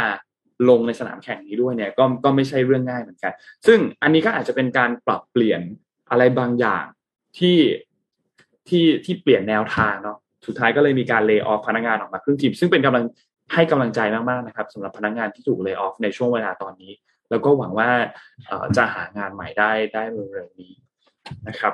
คิดคิดว่าเรื่องหางานใหม่ไม่น่ายากครับเพราะว่าอันนี้เป็นคนสายที่คนต้องการอยู่แล้วแต่ที่ผมสงสัยที่ก็คืออ่าเออ skill ที่ Shopee สบาย Food มากนี่เขาเพิ่งเปิดไม่ใช่เหรอใช่ครับเพิ่งเปิดไม่นานพี่ฟูดไม่ถึงปีครับไม่ถึงปี ใช่ไหมและอีกอันหนึงคือ Shopee Pay ด้วยนะ ที่ชื่อชื่อเดิมคือ Air Pay จำได้ไหมครับ อืมอืมเอก็อคือตัว Shopee Pay อันนี้ก็เหมือนกัน ซึ่งซึ่งเป็นหนึ่งในเป็นช่องทางการชำระเงินที่ก็ต้องบอกว่าการแข่งขันก็โหดการตลาดหนักมากแข่งขันหนัก็กโหมากดหนักครับมากคู่แข่งเยอะคร้รับอยได้คูปองยี่สิบบาทอะไรเขานี่แหละอืมใช่คู่แข่งเยอะในไทยมี Rabbit Line Pay ได้รับความนิยมมาก มี True อืม Money ได้รับความนิยมมากเหมือนกัน นะครับเพราะฉะนั้นคู่แข่งมันเยอะมาก ซึ่งคือไอ้ไอ้พวกตัวตัวที่เป็นแบบ payment แบบนี้เนี่ยมันทำได้หลายอย่างมาก ไม่ได้แค่ซื้อของได้อย่างเดียว มันชำระบริการอื่น ๆ มีเติมเกมนู่นนี่คือ mobile banking คือมันมันเยอะมาก การใช้งานพวกนี้เนี่ยมันค่อนข้างที่จะกว้างมาก Shopee เองก็เป็นอีกอันหนึ่งแต่สุดท้ายพอลดจำนวนพนักงานก็อาจจะยอมแพ้หรือเปล่าในสนามนี้ เออผมคิดว่ามันอาจจะคงไม่หรอกแต่ว่า อันอันนี้อันนี้ไอ้ให้ดูภาพใหญ่นะฮะคือตั้งแต่มีวิกฤตเศรษฐกิจรอบนี้มาจริง ๆ ยังเรียกวิกฤตไม่ค่อยได้เลยนะ เพราะว่ามันกำลังจะเข้าวิกฤตแล้วกันใช้คำนี้เนี่ยนะฮะก็มีการเลิกออฟพนักงานที่เป็นสายจากบริษัท คือจริงๆมันก็เลิกออฟทุกบริษัทแหละแต่ว่าสายเทคเนี่ย ก็เลิกออฟไปหลายหมื่นคนละรวมๆกันหมดนะ ผมคิดว่าเหตุผลอันหนึ่งอันนี้อันนี้อันนี้อันนี้เดานะอันนี้ต้องต้องบอกว่าเดาก็คือว่าครับโมเดลของธุรกิจ สายเทคกลุ่มนี้เนี่ย มันคือโมเดลในการเบิร์นเงินใช่ไหมคือ คุณต้องมีนักลงทุนที่แบบใส่เงินเติมใส่เงินเติมใส่เงินเติมตลอดอย่างเงี้ย ทีเนี้ยไอ้นักลงทุนกลุ่มนี้เนี่ย ก็เจ็บจากเรื่องอื่นไงอืม คือเหมือนกับมันอิลุงตูนางกันไปหมด เพราะฉะนั้นก็เลยอาจจะชะลอ funding พอชะลอ funding ปุ๊บเนี่ย ความสามารถในการ burn เงินของคุณเนี่ย มันก็น้อยลง มันก็เลยอาจจะเป็นสาเหตุหนึ่ง อืมก็เป็นไปได้ใช่ไหมเพราะว่าตอนเนี้ยคือนักลงทุนใหญ่ๆทั้งหลายเนี่ยนะครับ ก็เข้าสู่โหมดแบบ conservative เก็บคอมอเข่ากันพอสมควร เออ มันหมดเพราะว่าช่วงเวลาทุกคนก็ burn เงินกันแล้วอะคือทุกคนก็ทุกคนก็อ่วมอะผมใช้คำนี้แล้วกัน คือเจ็บหนักกันทั้งนั้นนะฮะอืมหรือถ้าเราไปฟังคำเตือนของคุณ Ray Dalio เนี่ยเขาก็บอกเลยว่า โอ้โห crisis ครั้งนี้นี่อื้อหือใหญ่โตมโหฬารมาก ครับอืมหรือถ้าเราไปมองมองอีกมุมหนึ่งคือธุรกิจแม่ของเขาเนี่ย จริง ๆ แล้วมันมีหลายอันมาก ไม่ว่าจะเป็นตัวอีคอมเมิร์ซใช่ไหมครับ แล้วมีตัวดิจิ t a ล e อนเตอร์เทนเมนที่เป็นพวกเกมต่างๆ แพลตฟอร์มเกมอย่างการ e นาอย่างเงี้ยซึ่งสองอันเนี้ยก็ยังเป็นธุรกิจ ซึ่งเป็นเป็นสองธุรกิจหลักที่ทางบริษัทแม่ทางซีเนี่ยเขาให้ความสำคัญ พอเป็นแบบนั้นภาพรวมของรายได้เนี่ย มันรายได้ทุกอย่างมันขึ้นนะ แต่ว่าขาดทุนอืม รายได้ขึ้นอืมอืมแต่แต่กำไรเนี่ยมันไม่มีมันมันยังขาดทุนอยู่นะครับ เพราะฉะนั้นพอต้องไปโฟกัสตัวธุรกิจหลักที่มันทำรายได้เยอะๆเนี่ยก็เป็นไปได้ว่าอาจจะต้องมีการปลดพนักงานลดความสำคัญของตัว Shopee Food Shopee Pay ลดลงหรือเปล่า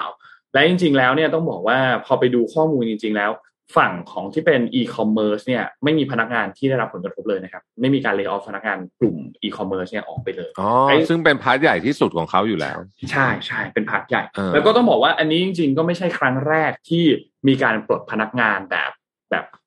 ฟ้าผ่าแบบนี้เนี่ยนะครับ จริง ๆ แล้วมันเคยเกิดขึ้นแล้ว ที่อินเดียเคยเกิดขึ้นแล้วที่ประกาศเออเขาเรียกว่าหยุดให้บริการในอินเดียเอออันนั้นเขาปิดเลยปิดไปเลย ปี 2021 อันนั้นปิดไปเลย แล้วก็อืมที่ถอนตัวออกจากที่ฝรั่งเศส จริงๆ เมื่อช่วงต้นปีที่ผ่านมา ก็มีอืมก็เคยมีแบบนั้นแล้วเหมือนกัน เพราะฉะนั้นก็ต้องจับตามองดูครับ ครับ อ่าเป็นกำลังใจให้ เพราะว่าจริง ๆ แล้ว Shopee เองเขาก็ Shopee เองเขาก็เก่งนะ ขึ้นมาเป็นเบอร์หนึ่งได้นะแซง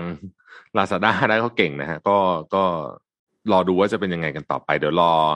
เดี๋ยวรอฟังคำแถลงการเพิ่มเติมนะครับฮะอืมเนี่ยผมก็มีเพื่อนทำอยู่ Shopee สองสามคน มี Shopee Pay ด้วยคนหนึ่งแหละอ่าทักไปแล้วนางยังไม่ตอบมาว่า เป็นยังไงบ้าง เดี๋ยวต้องตามข่าวต่อไป แต่อีกคนคือ Shopee ใหญ่ก็คงไม่น่าจะกระทบอะไร ครับอืมครับครับสำหรับอีกเรื่องหนึ่งที่สำคัญไม่แพ้กันนะครับ ก็คือเรื่องของจีนนะฮะตอนนี้เนี่ยจีนเนี่ยมีการล็อกดาวน์เป็นจุดๆอีกแล้วนะครับเซี่ยงไฮ้ก็มีการล็อกดาวน์ตรงที่เจอคลัสเตอร์นะฮะแล้วก็มีอีกหลายๆเมืองเนี่ยนะครับ ตอนนี้ความกังวลของ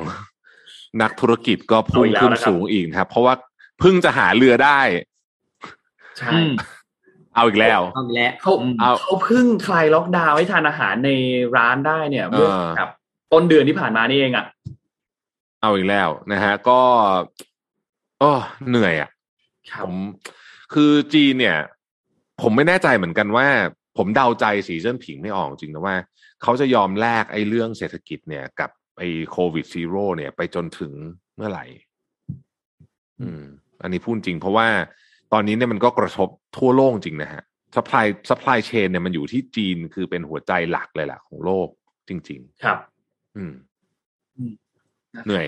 เหนื่อยครับเหนื่อยแน่นอนครับเหนื่อยเหนื่อยเหนื่อยอะปัจจัยที่ต้องจับตานะครับ คืนนี้นะครับ คืนนี้สำคัญที่สุดเลยนะฮะประชุม FOMC นะฮะต้องรอดูเลยนะฮะถ้าเกิดมีอะไรที่เซอร์ไพรส์ตลาดขึ้นมา แล้วก็พรุ่งนี้ก็ก็เตรียมทิชชู่ไว้ด้วยนะครับผม หมดเลาะตัวเอง เศร้าตังนะฮะ ส่วนแต่พอร์ตคริปโต ครับช่วงนี้ต้องเรียกว่าพูดถึงใช้คำว่าอะไรดี โคม่าหรืออะไรดี อ๋อ ก็เขาเรียกว่าไงนะ ลูกบวชแล้วค่อยมาเปิดดูใหม่ ครับผม เออ โคม่าโคม่านะฮะครับมันก็อะมาเร็วก็ขึ้นเร็วมาเร็วอะไรอย่างเงี้ย ก็อาจจะกลับมาเร็วก็ได้ถึงเวลาที่เหมาะสมอาจจะปรูดขึ้นมาก็ได้นะ ไม่ไงพี่แต่เวลามันลงเนี่ย สภาพจิตใจคนมันแย่นะครับอืมอืมสภาพจิตใจมันแย่ เออ เชื่อครับแต่ผมเองผมก็ขายทิ้งไปหมดแล้วไม่เหลือแล้ว ตอนนี้คือไม่มีอะไรดูเลยก็เลยรู้สึกว่าไม่ไม่เป็นอะไรมาก เพราะว่าไปตั้งแต่ตอนรอบลูน่าแล้วแล้วไงอ่าผมก็ก็เลยท่านท่านเออท่านผู้ชมท่านผู้ฟังนะวิธีการที่จะทำให้สบายใจขึ้นเวลาหุ้นลงเยอะๆหรือว่าพอร์ตลงเยอะๆเนี่ยนะครับ ก็คือขายมันทิ้งไปก่อนฮะเราซื้อเข้ามาใหม่มันก็จะเขียวแล้วไง เออ นั่นแหละครับ ผมเป็นคนแบบนั้นแหละ เป็นเฮ้ยจริงๆ มันต้องเป็นหลักการที่เหมือนฟังดูดีเปลี่ยนแดงเป็นเขียว ไม่สิ่งสำใช่ คัญจริงๆอันนี้เลยง่าย ๆ เลยเออง่ายเลยเอบอวกขายทิ้งก่อนแล้วบาทซื้อเราใหม่ก็มีความสุขแล้วเออ ถูกไหม เปิดมาอ้าวเขียวหมดเลยสบายใจละไปทำงานต่อได้สบายใจนะฮะเพราะฉะนั้นนะครับ ตอนนี้ว่าก็ต้องก็ต้องถือคติอาจารย์ชัดชาตินะครับครับผมอืม ทำงานทำงานทำงาน work to earn ครับ เออ นะที่เขาแซวกันนะ work to earn ครับผมเบอร์ทูเอิร์ครับ work จ to ริงๆแล้ว earn เป็นมาทดเป็นค่าเป็นพอเทร์คตโนโลยีที่มีมานานแล้วด้วยฮะมีมานานละมีมานานละนะ work to earn นะครับ เออนะฮะ ก็ชอบเป็นกำลังใจ Work to Earn work to earn นะเป็นกำลังใจให้ทุกคนนะฮะอีกอันหนึ่งที่ต้องด้จัวบยตามองก่อนจะถึงคืนนี้ที่พี่แทบพูดถึงก็คือเรื่องของการอภิปรายเกี่ยวกับเอ่อกฎหมาย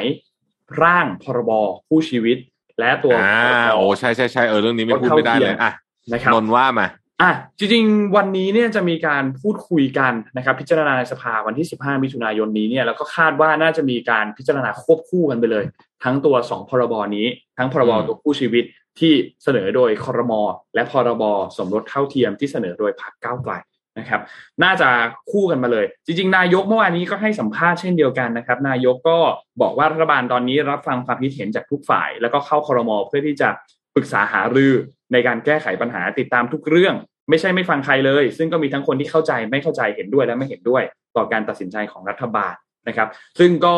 พลเอกประยุทธ์ก็บอกว่าวันนี้ผมและรัฐมนตรีทุกคน เราได้ยินทุกคน และเชื่อมั่นว่าหากเราพูดคุยและเข้าใจกัน จะสามารถแก้ไขปัญหาได้นะครับ เพราะฉะนั้นก็ยืนยันว่าร่างพรบคู่ชีวิตนี้ผ่านการปรึกษาหารือจนกระทั่งออกมาเป็นร่างพรบฉบับนี้ได้ แต่ถ้ามีความต้องการที่มากกว่านี้ ก็ขอให้ผ่านกระบวนการนี้ไปก่อน และยืนยันว่าหลายอย่างก็ต้องมีการดำเนินการเพิ่มเติมอยู่แล้ว เพื่อให้เกิดความหลากหลายทางเพศในประเทศไทยนะครับ ทีนี้จริงๆเราต้องบอกว่าตัวร่างกฎหมายฉบับตัวนี้เนี่ยทั้งสองฉบับเนี่ยนะครับ ต้องบอกว่ามีความแตกต่างกันอยู่ในรายละเอียดนะครับ ไม่ว่าจะเป็นในเรื่องของประเด็นเรื่องของตัวการมั่นและการรับมั่นที่พรบคู่ชีวิตไม่ได้มีประเด็นนี้พูดถึงอยู่ แต่ในพรบสมรสเท่าเทียมมีประเด็นนั้น และรวมถึงเรื่องของการอุ้มบุญ ก็ในพรบคู่ชีวิตก็ไม่ได้มีการอนุญาตไว้ การใช้นามสกุลร่วมกัน คือแต่งงานกัน แม้ว่าจะเป็นบุเป็นบุคคลกับบุคคลแต่งงานกัน แต่ไม่สามารถที่จะใช้นามสกุลร่วมกันได้ และรวมถึงในรายละเอียดต่างๆ ที่พูดถึงยกตัวอย่างเช่น เพศที่จดทะเบียนในทะเบียนสมรสหรือในคู่ชีวิตก็แล้วแต่เนี่ย มันยังมีการ นิยามที่แตกต่างกัน ณ ปัจจุบันเป็นชายกับหญิงใช่ไหมครับในพรบคู่ชีวิตที่เสนอโดยครมตัวนี้เนี่ย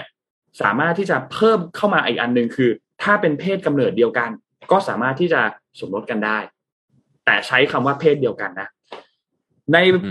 พรบของคู่ชีวิตที่เสนอโดยพรรคประชาธิปัตย์ก็มีพูดถึงที่เป็นบุคคลกับบุคคล คือไม่ได้ระบุว่าเป็นเพศ เช่นเดียวกันกับในร่างของ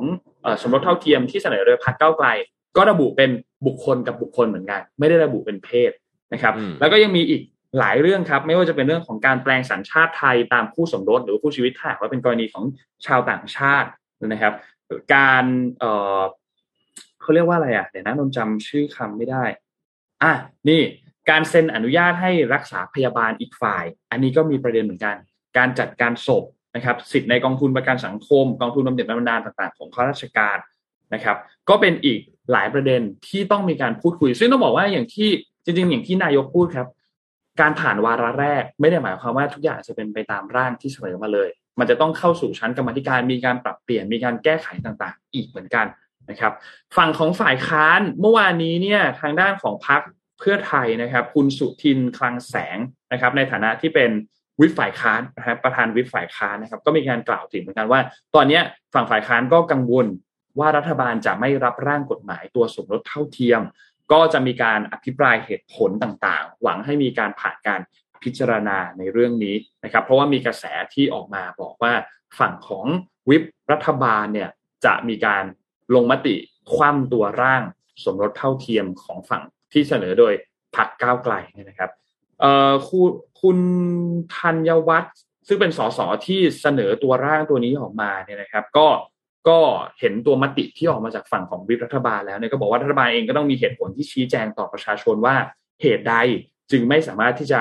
รับหลักการนั้นนี้ได้นะครับ แล้วก็ต้องมาอธิบายต้องมาชี้แจงในการประชุมสภาผู้แทนราษฎร ให้ผู้แทนราษฎรเนี่ยทราบว่าอ๋อโอเค เหตุผลใดที่ไม่รับร่างตัวสมรสเท่าเทียม ทั้งนี้ทั้งนั้นเนี่ยก็ต้องรอติดตามกันในสภานะครับ เพราะว่า เรื่องนี้เนี่ยจริงๆ ถูกยื่นเข้าสภาตัวพรบสมรสเท่าเทียมร่างนี้เนี่ยยื่นมาตั้งแต่วันที่ 18 มิถุนายนปี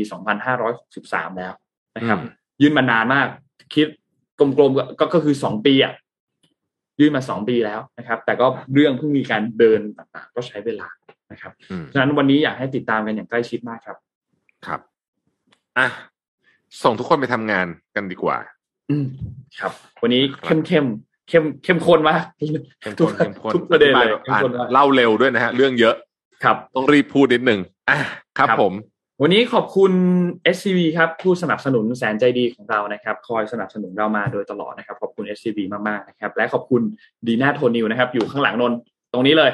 นะครับน้ำเต้าหู้ออร์แกนิกหอมอร่อยดีกับสุขภาพ ให้คุณออร์แกนิกได้ทุกวันนะครับเขามี 2 สีสีเหลืองกับสีฟ้านะครับเป็นสูตรปกติ และก็สูตรน้ำตาลน้อยนะครับก็ฝากไว้ด้วยนะครับและขอบคุณท่านผู้ฟังทุกท่านครับที่ติดตาม Vision Daily Report ในทุกๆเช้านะครับวันนี้เราสามคนลาไปก่อนครับแล้วพบกันใหม่อีกครั้งหนึ่งในวันพรุ่งนี้วันพฤหัสนะครับวันศุกร์ไม่มานะ เพราะว่าทีมงานเนี่ยไปเอาติ้งกันที่ต่างจังหวัด